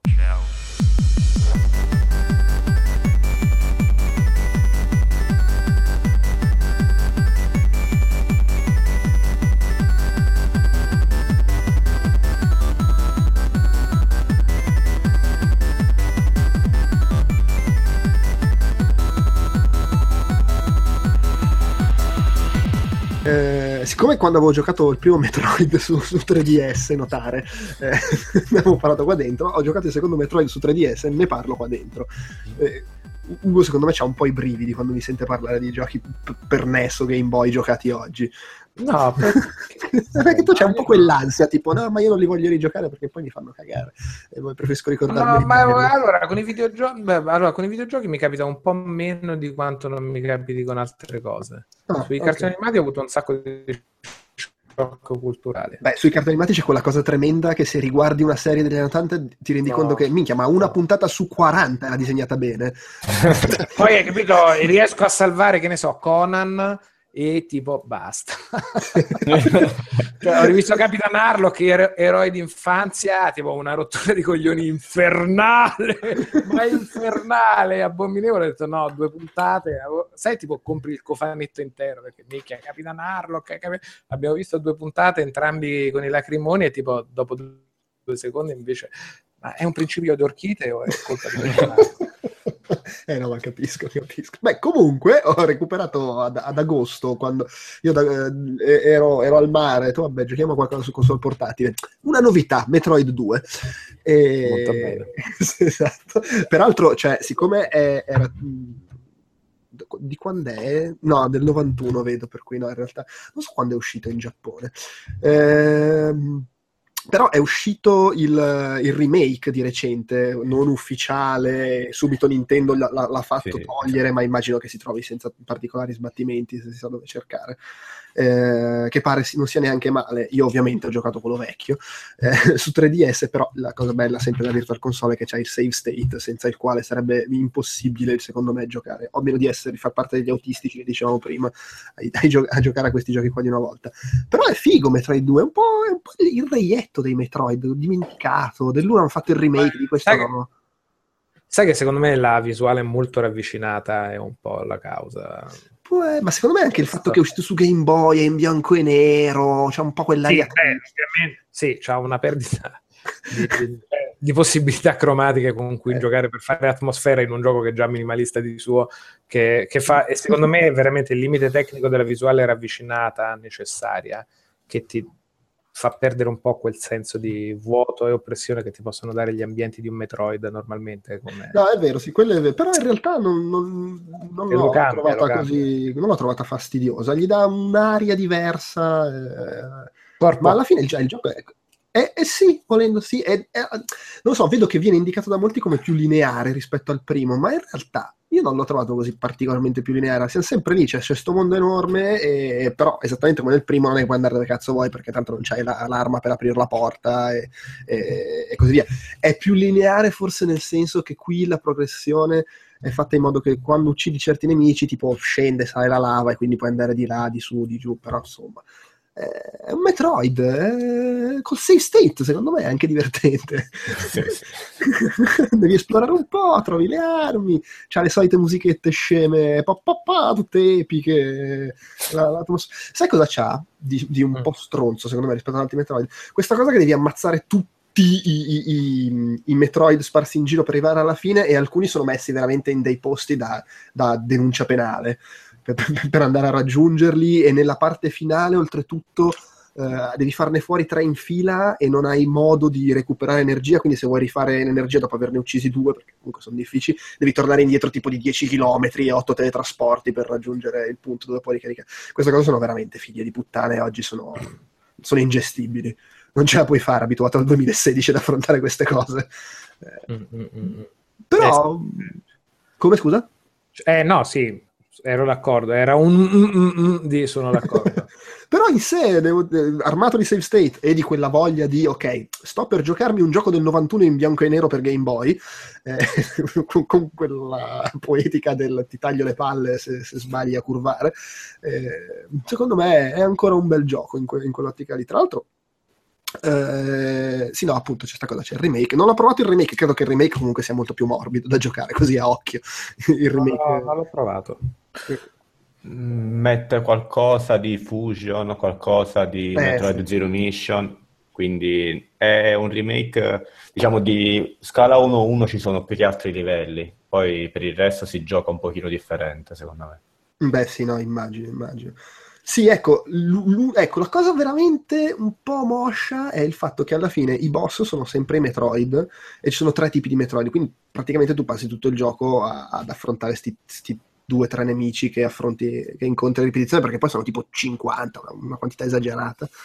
Questa cosa è un po' noiosetta, mi ricordo un pochino più vari i boss del primo Metroid, però insomma, di nuovo, per chi è matto tipo me e vuole giocare sta roba vecchia, secondo me tutto sommato merita, nonostante sia stato un po' dimenticato da Nintendo stessa poi alla fin fine, perché se l'è ricordato solo il reparto legale. Esatto. No, è perché le cose per Game Boy da rimettere a lucido sono troppo più difficili, anche Super Mario Land. No, ma è chiaro, cioè... dovrebbero fare come Metroid, no. Com'è che si chiamava quello uscito su Game Boy Advance, mi pare, che era un remake del primo Metroid. Esatto, era un remake molto alla lontana, se vuoi, però comunque un remake del primo Metroid per NES, cioè, più un'operazione tipo quella avrebbero dovuto fare, se avessero voluto farla. Evidentemente non gliene frega un cazzo di farla, quindi a posto così. Attenzione, perché è il momento in cui Delu ci dice qualcosa, perché per giochi da 4 soldi hai questo Reigns. Eccomi, sono ancora sveglio. Ti sei palesemente appena svegliato. Sì, ho la bocca impastata. Oddio, che succede? Ho la bocca impastata. Sì, ma adesso vado a scuola. Guarda, io ho dormito 7 ore in 3 giorni, quindi non parliamo di questo argomento. Comunque, Reigns, io l'ho preso su Android, cioè ci ho giocato sul telefono. Tra l'altro, diciamolo subito, la cosa che fa un po' bestemmiare è che se c'è non c'è il save condiviso tra i dispositivi diversi. Quindi se tu ci giochi su telefono e poi dici, vabbè dai, io sono a casa, ci gioco sul tablet che è più grosso. No, perché devi ricominciare da capo e il progresso non è condiviso, quindi hai 2 partite separate se vuoi giocarci su dispositivi diversi. Sì, visto che è anche disponibile su PC, vale la stessa cosa anche sulla versione PC, chiaramente. Ecco. Diciamo che è anche un gioco che esteticamente puoi tranquillamente giocare su un telefonino senza per forza doverci giocare sull'iPad. Beh, no, anche perché non è che c'hai sta perdita, anzi. È pensato proprio per essere... È praticamente uno strategico al tempo di Tinder. Esatto. Perché praticamente è un gioco di... sì, è uno strategico molto basilare.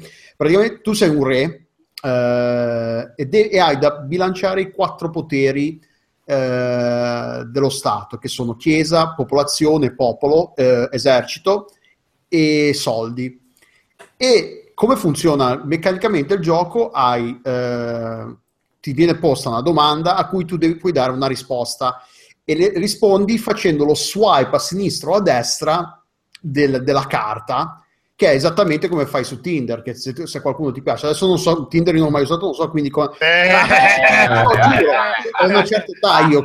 Non ti devi vergognare, tra amici, non ti devi vergognare di niente. No, figurati. Non ti abbiamo fatto domande, non devi mettere le mani avanti. Guarda, sei tranquillo. Non ho mai usato Tinder, mio cugino mi ha detto che...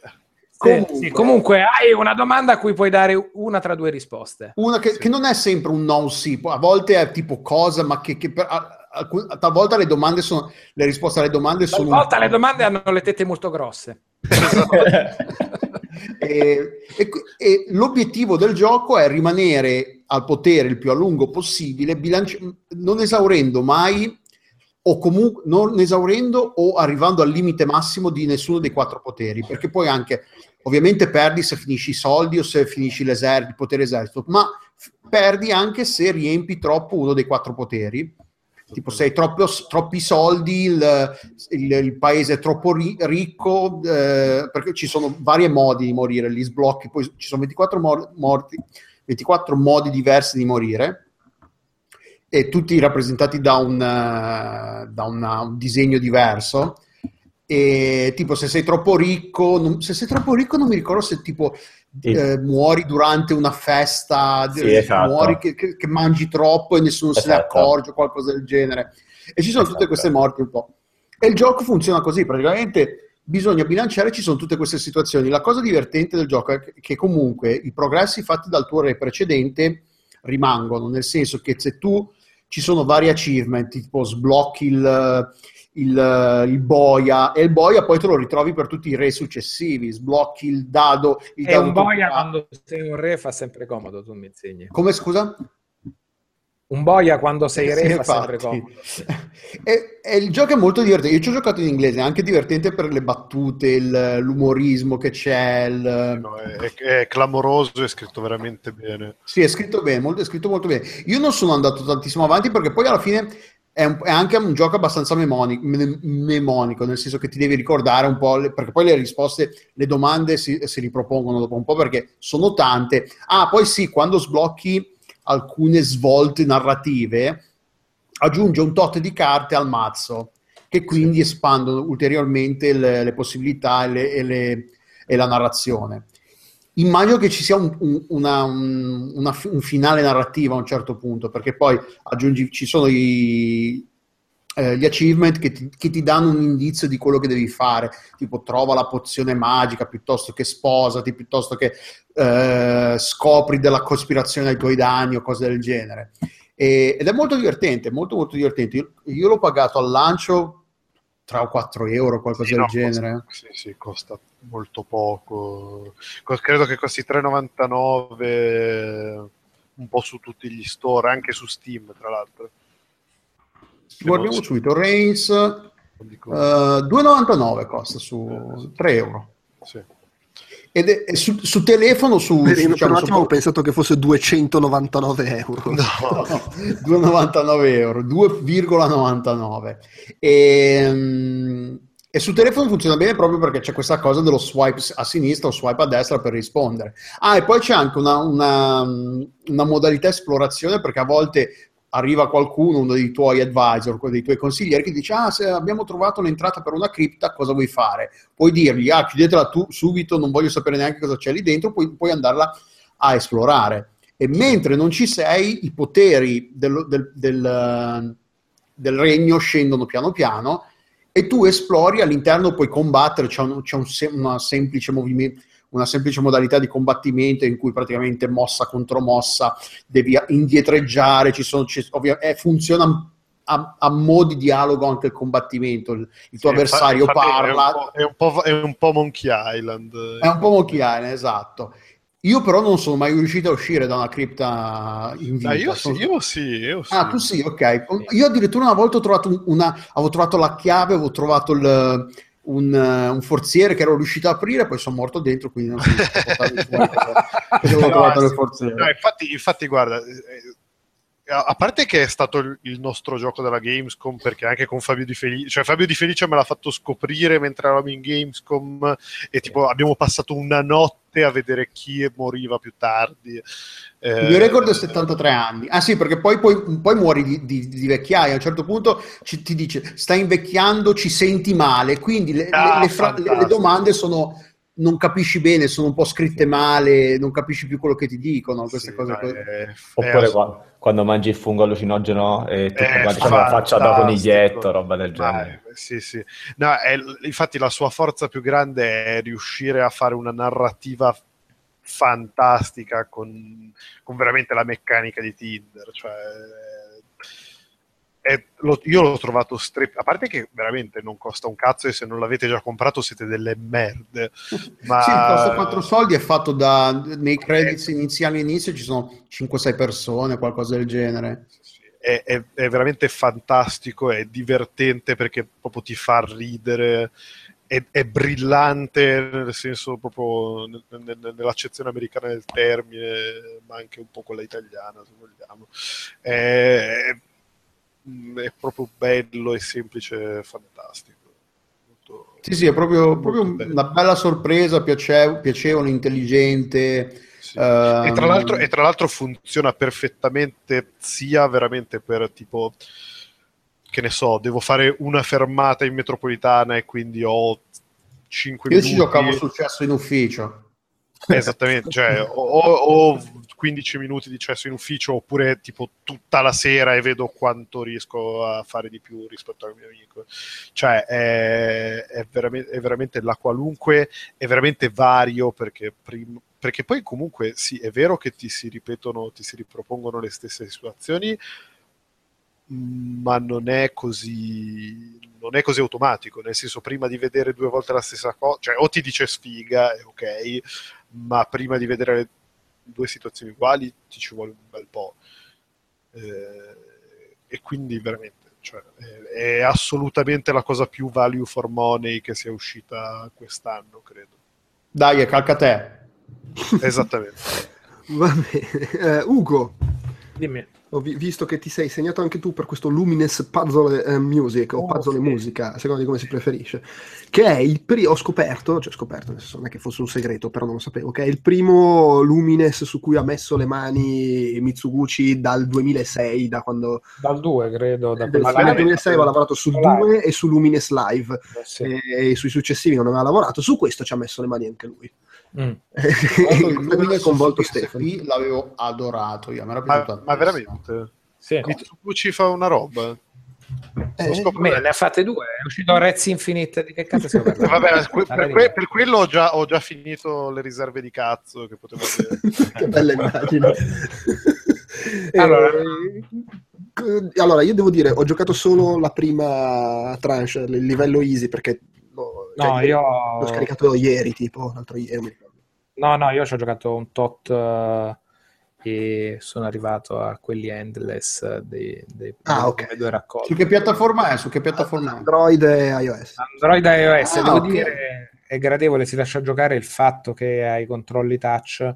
In un gioco come Lumines, se vuoi giocarlo, diciamo, perché ti sei spolpato gli altri e sei competitivino su farti le triple run in seguito e fare i mega punti, qua sei veramente handicappato a livello pratico. Però c'è anche da dire che il fatto che il pozzo è in verticale, in formato mobile, quindi è più ristretto, lo semplifica un po' la situazione in quel senso. Cioè, mi pare lo semplifica, però non la consapevolezza.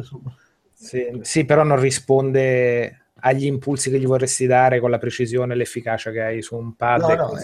È più una cosa tipo gioco a Lumines rilassato, sti 5 minuti qua col telefono, la musichetta che bella, zan zan zan, ho fatto il quadrato, però sì, non è vero, però per come è strutturato che devi sbloccare le cose con i punteggi, le stelline, le cose, diventa un po' che più ti mette un po' più bastoni tra le ruote, cioè, di quello che dovrebbe fare considerando quello che ti chiede, perché più sbagli perché fai la cagata che non ti ha preso l'input 3 volte di fila, e è un bel problema quando vai veloce. Diciamo che non è il Lumines come fu quello per PSP. Ok, questo sabato pomeriggio sto sul divano finché non ho finito tutte le cose. Poi, sì, in quella sua natura, volendo portatile, è sempre stato in parte infelice, perché in realtà per giocarlo bene fai delle partite che non finiscono mai. No, scusami, sono a 18.000 miliardi di punti, sono soltanto alla quarta volta che mi faccio tutte le skin, ma sento che va così veloce che tra poco muoio. Dammi onore. Piccolo aneddoto. Mio padre si prese la mia PSP per giocare a Lumines e mia madre a momenti chiedeva il divorzio perché passava fino alle di notte con questo schema acceso. Lo capisco. Lumines è il scendo a comprare le sigarette dei tempi moderni, senza che però esci fuori di casa, cioè rimani là in realtà, però sei dentro Lumines, non ti ha mai più visto. Che bello. Però sì, costa mi pare 3 euro. Ma veramente? Mi pare. Lo sto già comprando. Procedi pure. Sì, perché poi ci sono le canzoni, c'è Shining, sono tutti pezzi fighi anche di Lumine, sono belle skin, quindi poi il pacchetto comunque è gradevole. No, infatti merita assolutamente, con il del per quanto ben implementati comunque sono controlli touch e non puoi giocare a quei livelli a cui magari era arrivato su PSP. Vabbè, ma tanto io facevo cagare su allora compro che stai a posto. Ma fantastico. 2,99 su App Store, ragazzi. Gli abbiamo svoltato la notte. Ma meraviglia, ma sì, tanto starò scritto fino alle 4. Ultimo gioco, Ugo, cos'è Final Fantasy Mobius? Oh, l'hai messo tu in scaletta. Sì, no, hai ragione. Sono quelle robe che sono quei topic tipo un po'. Gioco mobile di Final Fantasy di carte con poteri, lungo faccio un po' alla Guzzatti, la quattrocchia volante. C'è il mago, fa le magie verdi, c'è il mago rosso che fa le magie molto rosse. No, è tutto un bel sistema in realtà di carte, di quelle cose tra il gacha e in realtà il sviluppo questa carta che è una famosa magia di Final Fantasy con un personaggio, un artworkino associato, che ci faccio i vari deck e vado in giro a tirare mazzate a turni. È molto carino la parte multiplayer che fai con gli altri giocatori, per cui hai tipo il boss da raid difficile che devi fare in 4, magari con 4 giochi diversi e riconcatenando bene le magie, quindi ha dei sistemi in realtà sfiziosi e la presentazione volendo gradevole. Mm-hmm. Ben fatta, bei valori produttivi, non costa niente perché proprio tipo tiri giù gratis e ciao, e volendo paghi classici materiali fighi per evolvere più velocemente le cose, quindi ha tutti quei sistemi da gioco mobile di acquisto di quel tipo lì. Ma per quanto ho giocato io, che è veramente abbastanza con tutti i viaggi in metro che mi faccio, non ho mai sentito l'esigenza di dover spendere qualcosa. Se c'è una barriera non l'ho ancora raggiunta, ma ho giocato veramente abbastanza. Quindi insomma non sembra essere, anche perché buona parte della currency che compreresti con i soldi, se passa il tempo la tiri su comunque, il gioco, sono tutti giochi che ti spingono a continuare a giocare quotidianamente in genere, per come sono strutturati, per cui c'è quella cosa che ti danno una volta al giorno se ti loghi, che in questo caso riesce a supplire abbastanza a fare acquisti in game, quindi se ti stai divertendo giocando succede in maniera abbastanza naturale e vai avanti senza, così è gradevole, fai, non è nulla di particolarmente rivoluzionario, però appunto le battaglie multiplayer divertenti. Okay. Questo qua in ufficio l'abbiamo portato a casa anche questa estate. Ce l'avevano alcuni miei colleghi, ce l'avevano sulla scrivania mentre lavoravano, lo giocavano in modalità automatica, che dopo un po' che sblocchi, se non sbaglio, i livelli che hai già battuto li puoi fare poi in maniera automatica per fare il grind, per tirare su carte, e loro ce l'avevano lì col telefono attaccato alla corrente e ogni tanto si giravano a controllare e intanto lavoravano.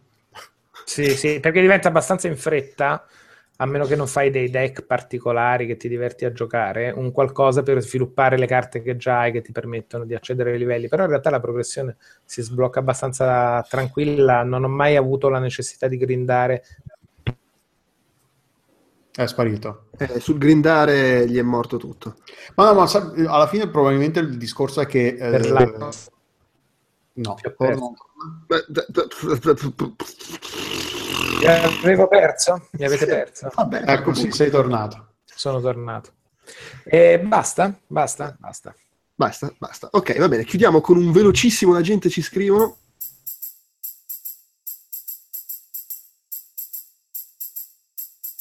La gente ci scrivono, la gente ci scrivono, la gente ci scrivono, la gente ci scrivono, la gente ci scrivono, la gente ci scrivono,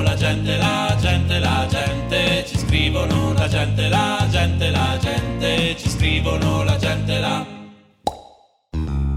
Giusto per salutare Alex Raccuglia, così che qualcuno prima ha visto in scaletta e pensava fosse il titolo di un gioco. Sì, no, ho ufficialmente chiesto scusate, ma che gioco è Alex Raccuglia? Poi è una produzione indipendente. Poi ho realizzato dopo che sono una testa di minchia notevole. Vabbè, quello poi, cioè, però vedi, tu devi fare le domande giuste, perché potevamo dirtelo subito noi senza doverti fare. Ma direttamente. Comunque ci scrive. A mia discolpa posso sempre dire che ho dormito 7 ore in 3 giorni, quindi. Ah, ok, vabbè. Ma secondo me questa cosa è condivisa da alcuni presenti. Comunque. Ciao Ugo. Mi sono distratto un attimo, scusate. Tranquillo. Vabbè, niente, volevo salutare Alex che ha scritto per fare i complimenti, dice, o comunque apprezzare l'azzardo, l'incoscienza, per essere uno dei pochissimi autori di podcast in Italia che hanno il coraggio di rendere pubblici i numeri degli ascolti. Non so se ti ricordi, Ugo, me li chiedevi quando abbiamo registrato. Sì. Cioè, non so se l'hai fatto in maniera ragionata, se non ti confronti, paragoni, giustamente non te ne frega un cavolo, e direi che siamo esattamente lì, fotte sega. No, ma cioè, quando non hai niente da nascondere, non è che... Però dice, quando qualcuno rende pubbliche statistiche che di solito rimangono private, io mi tolgo il cappello. Vabbè, grazie, rimettitelo che fa freddo, però sì, è proprio, cioè, tanto non è che siamo una cosa commerciale, anche perché se lo fossimo avremmo chiuso da anni. Quindi... siamo veramente molto indie. Non ho nessun problema a dire quanti ascolti presumibilmente facciamo, perché io non ho ancora capito quanto siano affidabili questi dati, e siamo orgogliosi di tutti e tre. vi abbracciamo singolarmente, perché non vogliamo mettiamo da quando i nipoti di Quedex hanno smesso di ascoltarci per colpa delle quando la sorella di Quedex ha scoperto che c'è Ugo che bestemmia, ha detto no, non puoi ascoltarli più quei degenerati. È successa questa cosa? Quando è successo? No, Ugo ha bestemmiato, veramente. È tutto falso. È una storia inventata dalla magistratura di Sicilia. Sì, infatti. Sì, potrebbe essere, sì. Va bene. Il tentacolo viola. No, Rincast merda, che tra l'altro è un Rincast sacco di merda. Tempo che non lo dicevamo, Rincast merda. Quindi... Ma infatti Rincast merda, va merde. Va bene, direi che possiamo chiudere e dai, questa nota di colore. Facciamo il giro di saluti da Alessandro De Luca. Ciao.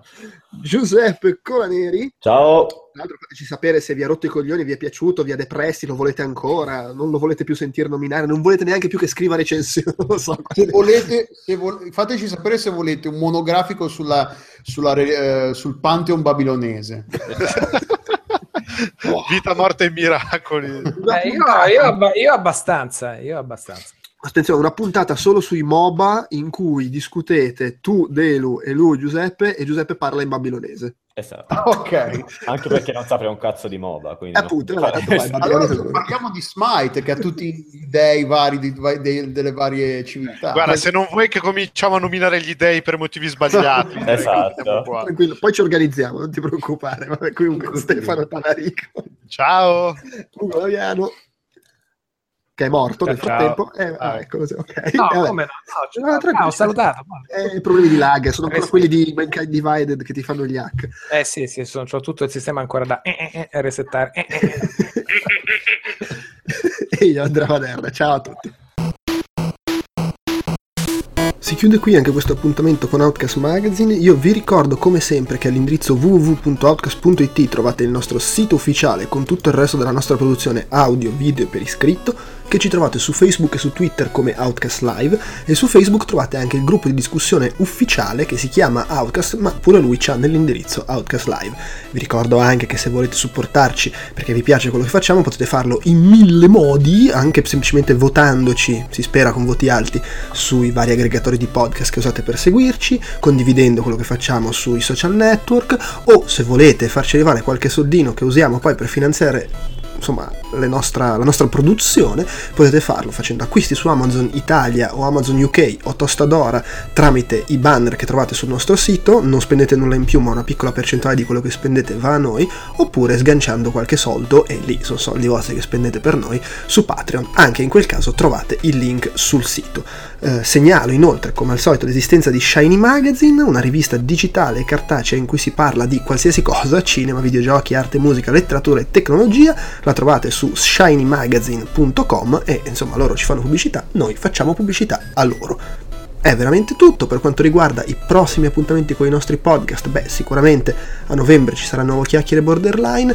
Stiamo mettendo in cantiere uno speciale, forse un reportage, forse un nuovo podcast del Tentacolo Violo, forse nulla di tutto questo, chissà, vai a sapere. Attendete fiduciosi, lo scoprirete. Adesso però vi lascio al sottofotone.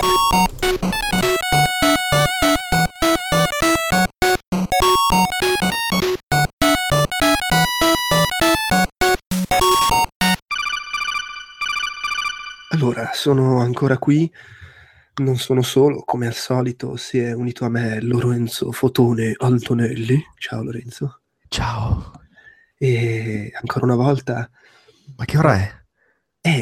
Anche se insomma è l'1:10, ma comunque noi quando cala il buio, anche se è l'1:10, quando noi ci troviamo a parlare cala il buio, cala il rumore, calano le voci, cala anche il cane e... cala insomma la voglia di parlare ad alta voce, e ci ritroviamo a parlare di videogiochi come piace a noi, con tranquillità, sottovoce, sottofotone.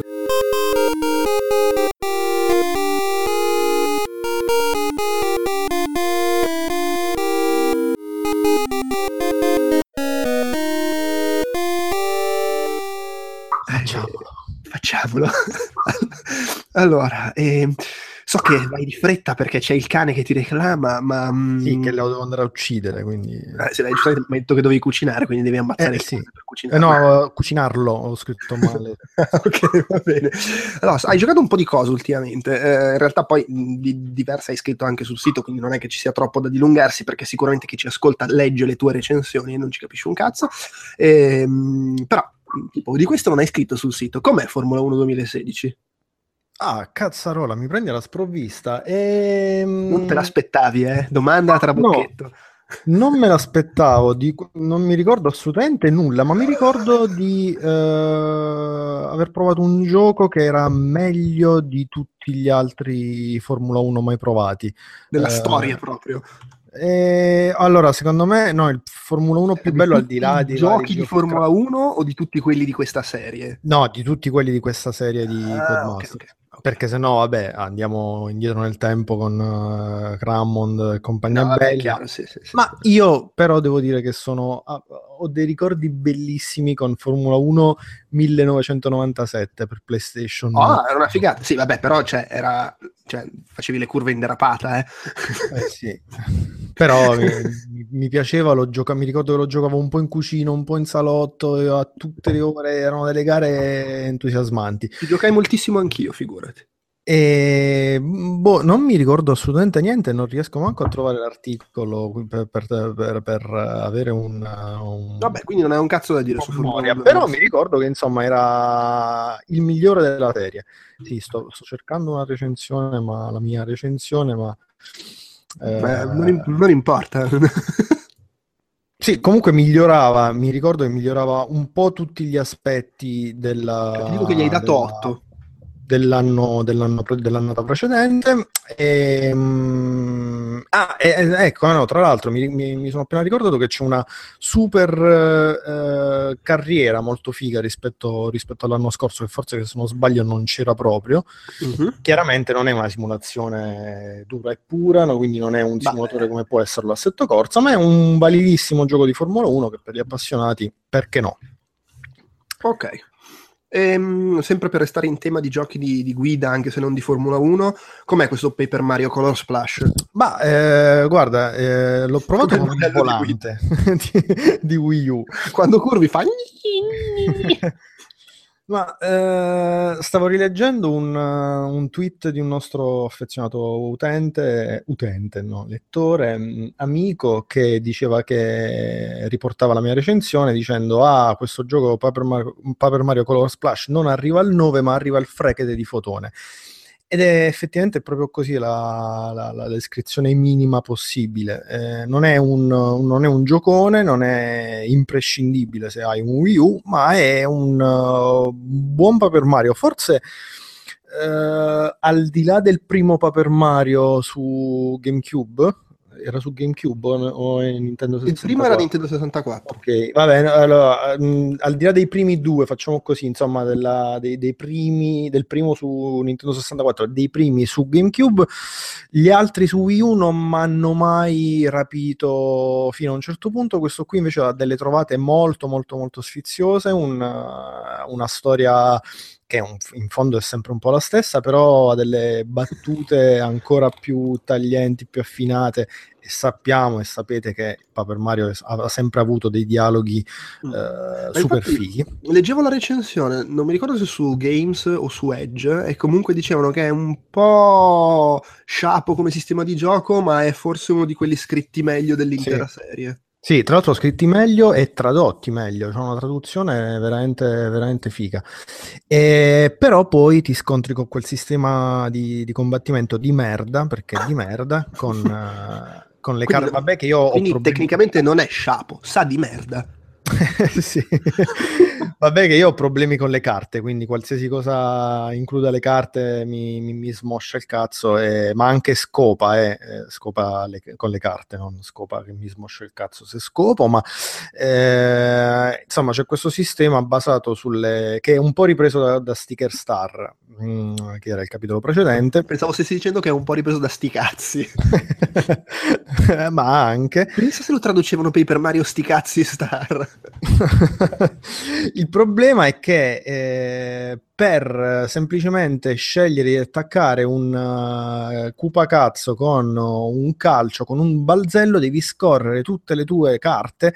Bene o male, a un certo punto incominci a sapere dove stanno e dov'è, però comunque con lo stilo sul gamepad devi scorrere, selezionare ok, conferma, riconferma ancora, ma sei sicuro? Sì, riconfermo, sposti la carta su una specie di settore dove posizionare le carte che vuoi utilizzare in quel preciso scontro, riconfermo ancora, ok, e dopo 100 volte sei prodotto 100 click. Mi sembra un po' quel classico modo di certi giochi Nintendo, non necessariamente quelli sviluppati direttamente da Nintendo, tipo succede spesso anche coi Paper Mario.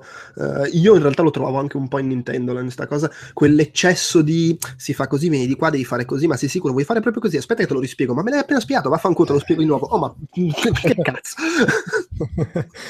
E tra l'altro tu tutto ruota, tutto questo sistema ruota attorno al fatto che con i soldi, con le monete che accumuli, puoi comprarti tutte le carte del mondo e quindi è facilissimo accumulare tutte le 99 carte disponibili e è facilissimo anche vincere gli scontri. Ma tutte le carte del mondo, tipo anche quelle di Magic, non so.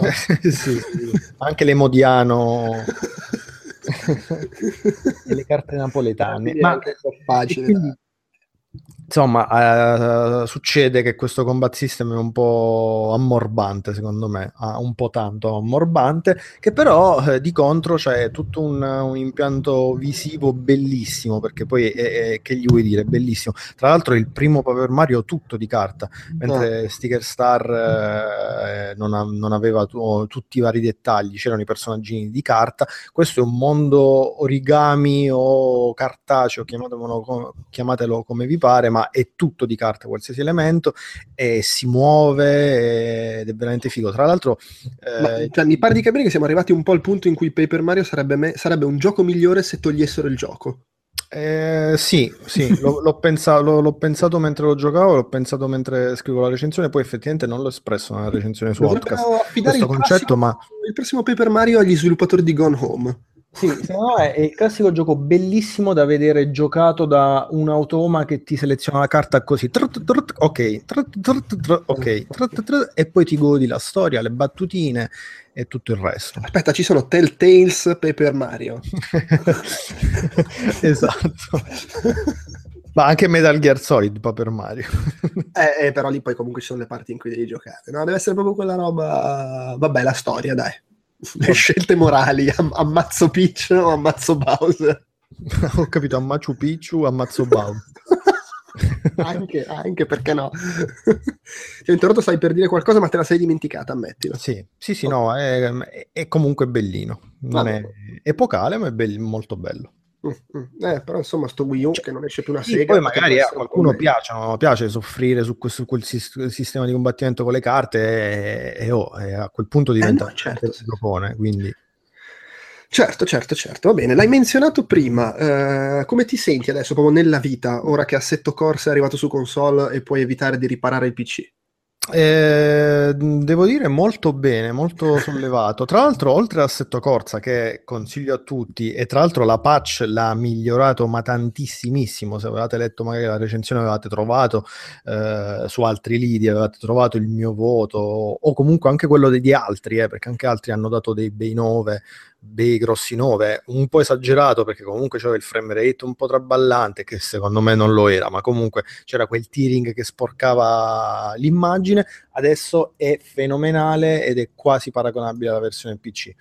E tra l'altro, oltre a Assetto Corsa, che poi si sta parificando con la versione PC, perché stanno arrivando anche i vari pacchetti, è arrivato anche il Japan Pack e il Season Pack, che ti dà accesso a tutti i vari Red Pack. Immagino, c'è il solito problema che la comunità dei modder su console non può essere altrettanto attiva, però a parte quello...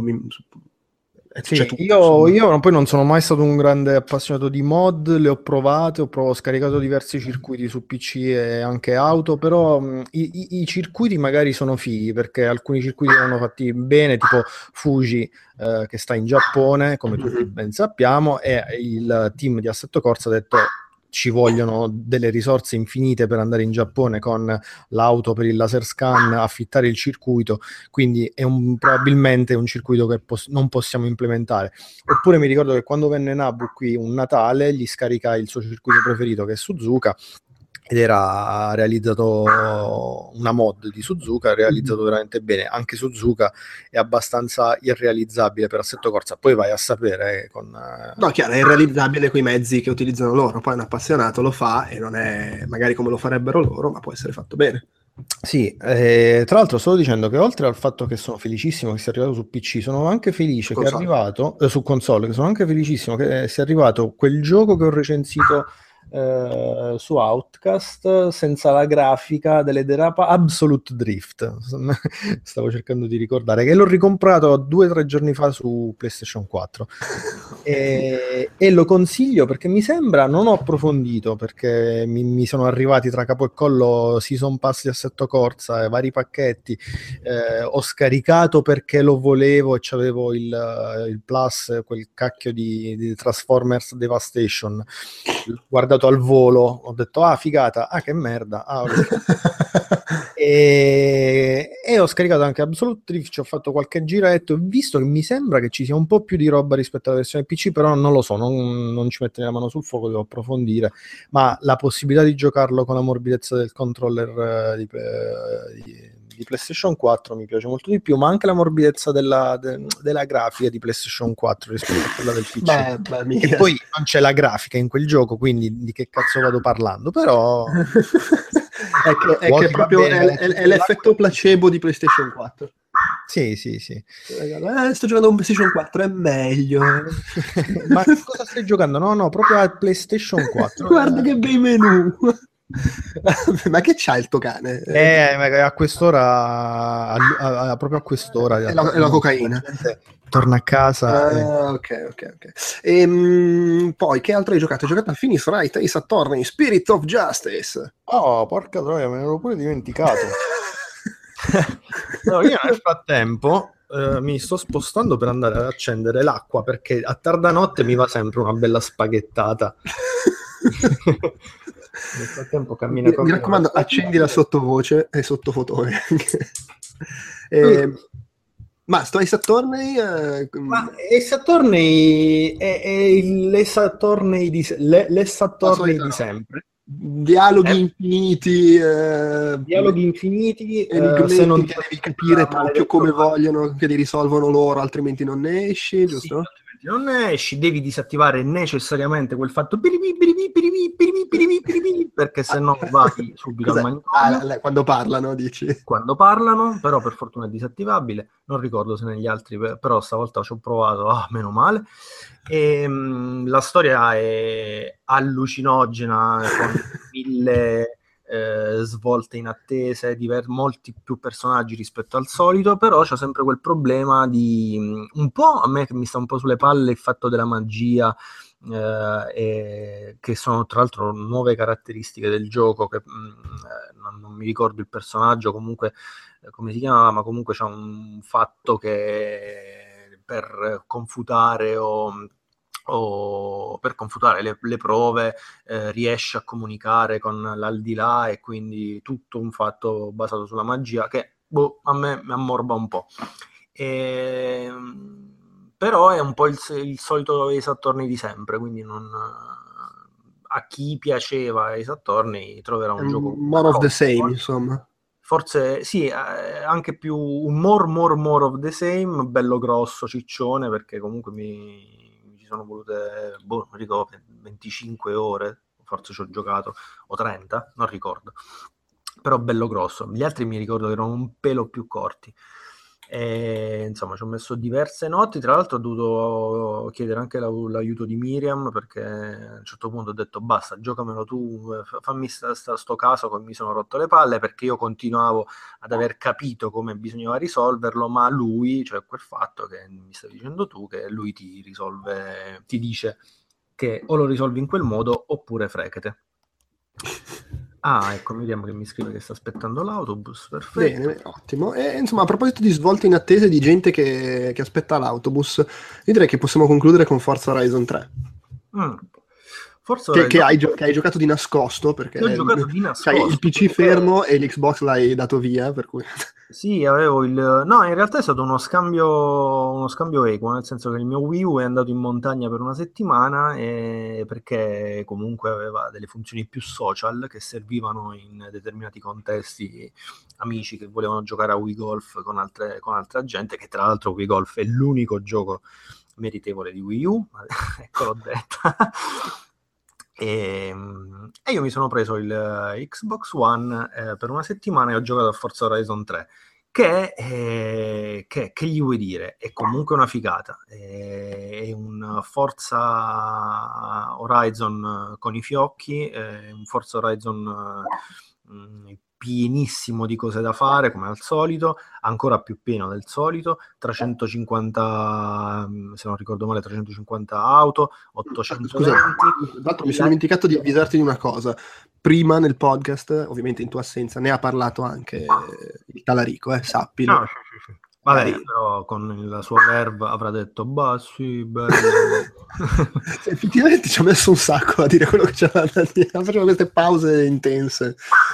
Perché secondo me sentiva il peso della responsabilità di parlarne senza di te. Ah, comunque la differenza rispetto agli altri Horizon, al di là dell'Australia, quindi si guida a sinistra, un mondo tutto sopra in cui si guida a sinistra, che però devo dire che nel caos io temevo quel fatto, ma poi in realtà nel caos del traffico, della gente, degli eventi, della velocità quasi non te ne rendi conto, e anzi ti devi sforzare di andare a destra per essere un attimo un po' più stronzo e dire creo casino. Comunque la differenza rispetto agli altri Horizon è che prima tu eri un partecipante dell'Horizon Festival, adesso sei l'amministratore delegato che gestisce, che fa l'organizzatore. A conti fatti cambia un cazzo e cambia anche parecchio, perché puoi decidere come strutturare proprio l'evoluzione del gioco. Gli eventi sono gli stessi di sempre, e anche eventi tutti nuovi, chiaramente ci sono sempre le cose super fighe, sfide contro dirigibili, aerei, treni, imbarcazioni, c'è tanto sterrato. Cosa bella, ma anche in mezzo alle foreste le foreste amazzoniche dell'Australia. Le famose foreste amazzoniche dell'Australia. Quelle sono le famose foreste amazzoniche dell'Australia, nelle quali tutti vanno sullo sterlato con le Lamborghini. Eh sì, alte 2 mm, investendo canguri. Comunque. Canguri al volante. È un giocone della Madonna. Credo che, anzi, sono sicuro di dire che al di là di vari simulatori come Assetto Corsa o iRacing o quello che cacchio vi pare, se dovete scegliere un gioco arcade è Forza Horizon 3, che è una figata tanto con il volante tanto con il controller. Con il volante è divertentissimo, forse anche un po' sfiancante, perché hai mille cose da fare, ti si spezzano le braccia dopo un po'. Mm-hmm. E quindi promosso a super pieni voti, ed è un giocone. Ok, va bene. Bene, direi che abbiamo concluso. Tra l'altro lo sta dicendo con grande intensità anche il tuo cane. Solo così, una domanda veloce, che ovviamente non avrà nessun senso quando ascolteranno questo podcast. Fra 2 ore e mezza Nintendo mostra NX. Che cos'è? Allora, secondo me può essere una zucca, un aspirapolvere. Che cos'è? Bella domanda. Potrebbe essere anche un telefonino, effettivamente. O comunque, allora no, non lo so che cos'è, no, mettiamola così, non so che cos'è, ma sono quasi ragionevolmente certo, in base a che cosa non lo so, ma che sarà troppo più piccolo rispetto a quello che potevamo immaginare o quello che abbiamo immaginato. Sarà una cosa proprio piccola. Se è Nintendo X è Nintendo Xbox. Allora sarà o una cosa piccolissima o una cosa talmente complicata, grossa e ammorbante che romperà il cazzo e farà parlare e discutere. Aspetta, però non lo so. Rispondi sì no a queste due domande. Secondo te comunque ci sarà quel fatto che si aspettano tutti console allo stesso tempo, da casa e portatile? Sì. Okay. Sì. E secondo te ci sarà... O comunque ci spero, anche se non potevo dire solo sì o no, ma ci spero tanto. Ci sarà qualcosa tipo realtà virtuale dentro? Dentro, supportata, no. Prevista? Secondo me no, perché chissà, secondo me Nintendo è veramente... I giapponesi ci rimangono male quando magari... Sai cosa? Secondo me Nintendo la vorrebbe fare la realtà virtuale, ma non la vuole fare come è adesso. È ancora troppo cassonetto, sbattimento, appassionati, costa una cifra e ti devi mettere in testa il cazzo. E secondo me ci sono ancora rimasti male per il Virtual Boy, stanno ancora un po' lì col muso, però era fregno, voi ce l'avete bocciato, non l'avete capito, stanno un po' ancora lì col broncio, secondo me. Poi hanno fatto il 3DS e tutti ci giocano togliendo il 3D, e che cazzo però. Va bene, mi sa che abbiamo concluso e poi... È ora di andare a dormire allora. Esatto, andiamo tutti usciamo da sottofotone e andiamo a dormire. Va bene. Ciao, buonanotte. Ciao. Cazzo, l'acqua mi tra un po' invade...